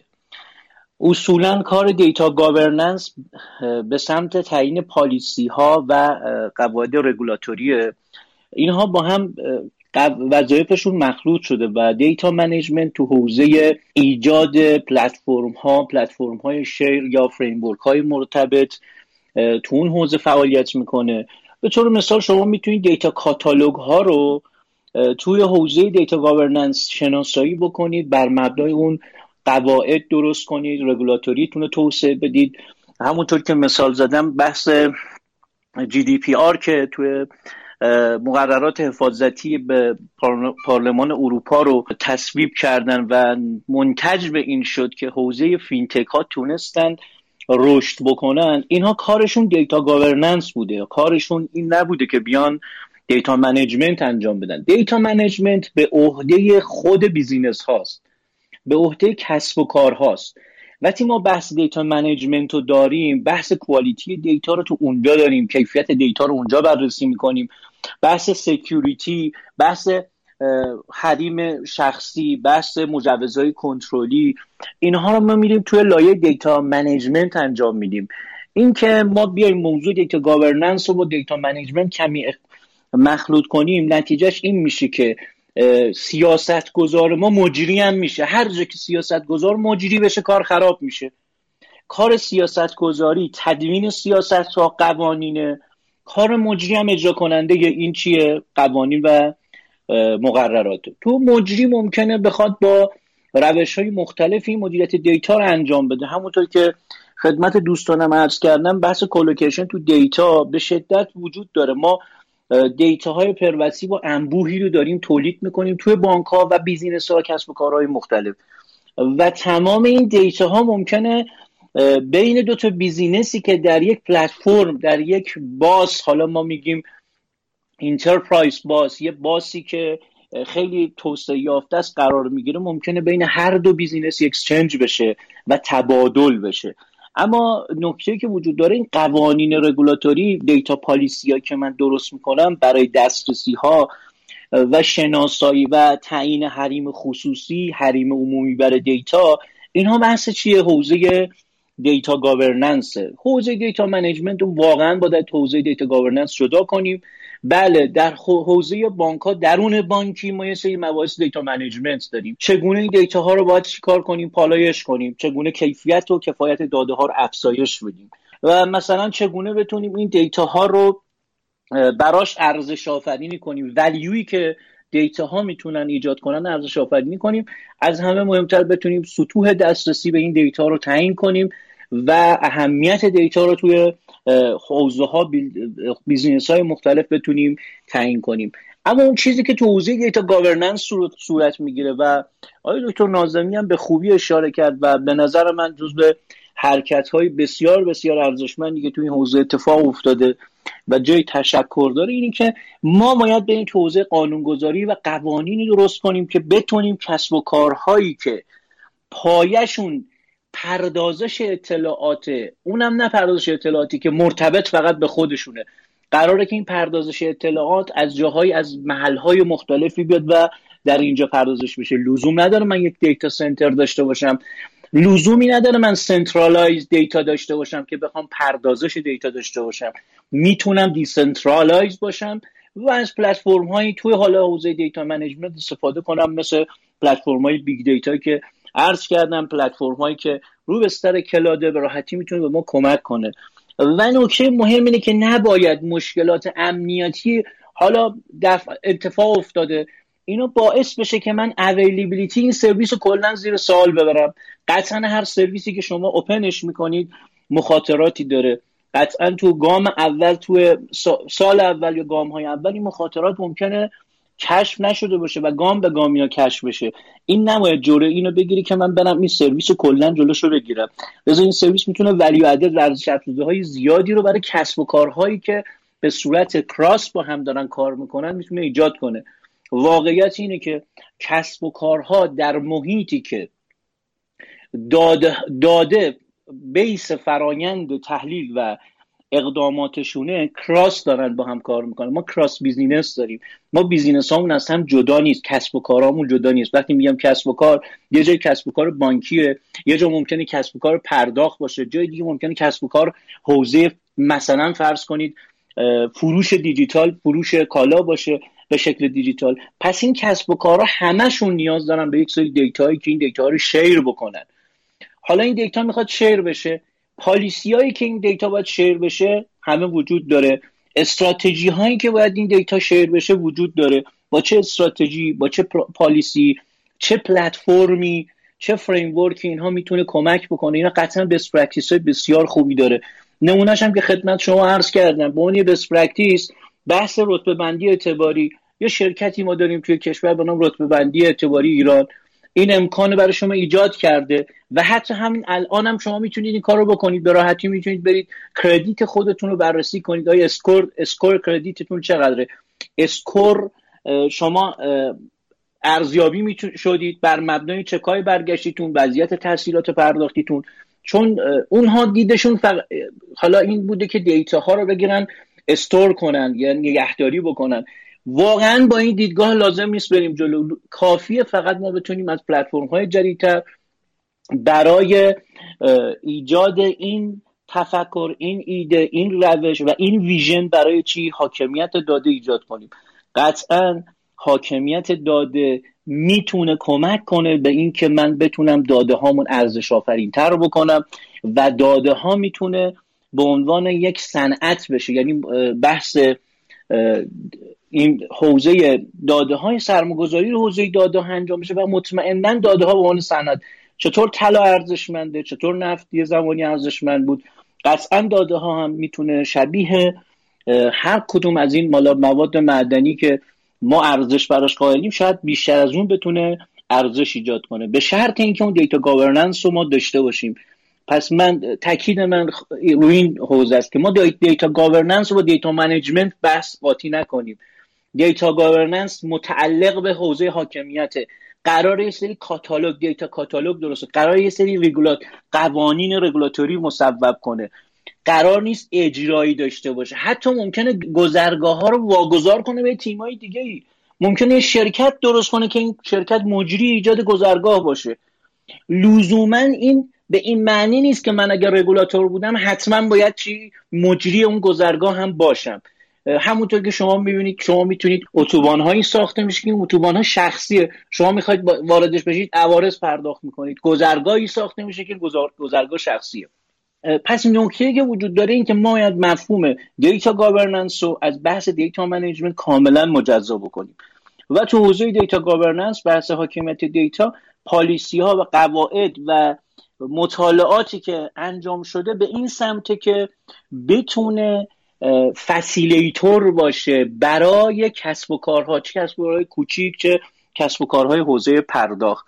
مثالی هم که زدم تو حوزه این چیز مثالی که وجود داره بحث بعد از سال 2018 تقریبا 11 تا مجوز payment bank تو هند داده شده بر مبنای همون GDPR ی که خدمت شما عرض کردم. این یعنی چی؟ یعنی داره تو حوزه کسب و کار تو اونجا بالغتر میشه توسعه پیدا می‌کنه. بر چه مبنایی؟ بر قوانین رگولاتوری.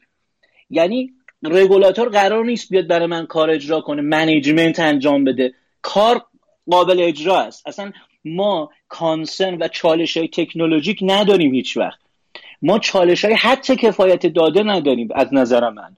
این چالش ها همه قابل حله. چالش های اصلی و چالش های حوزه رگولاتوریه.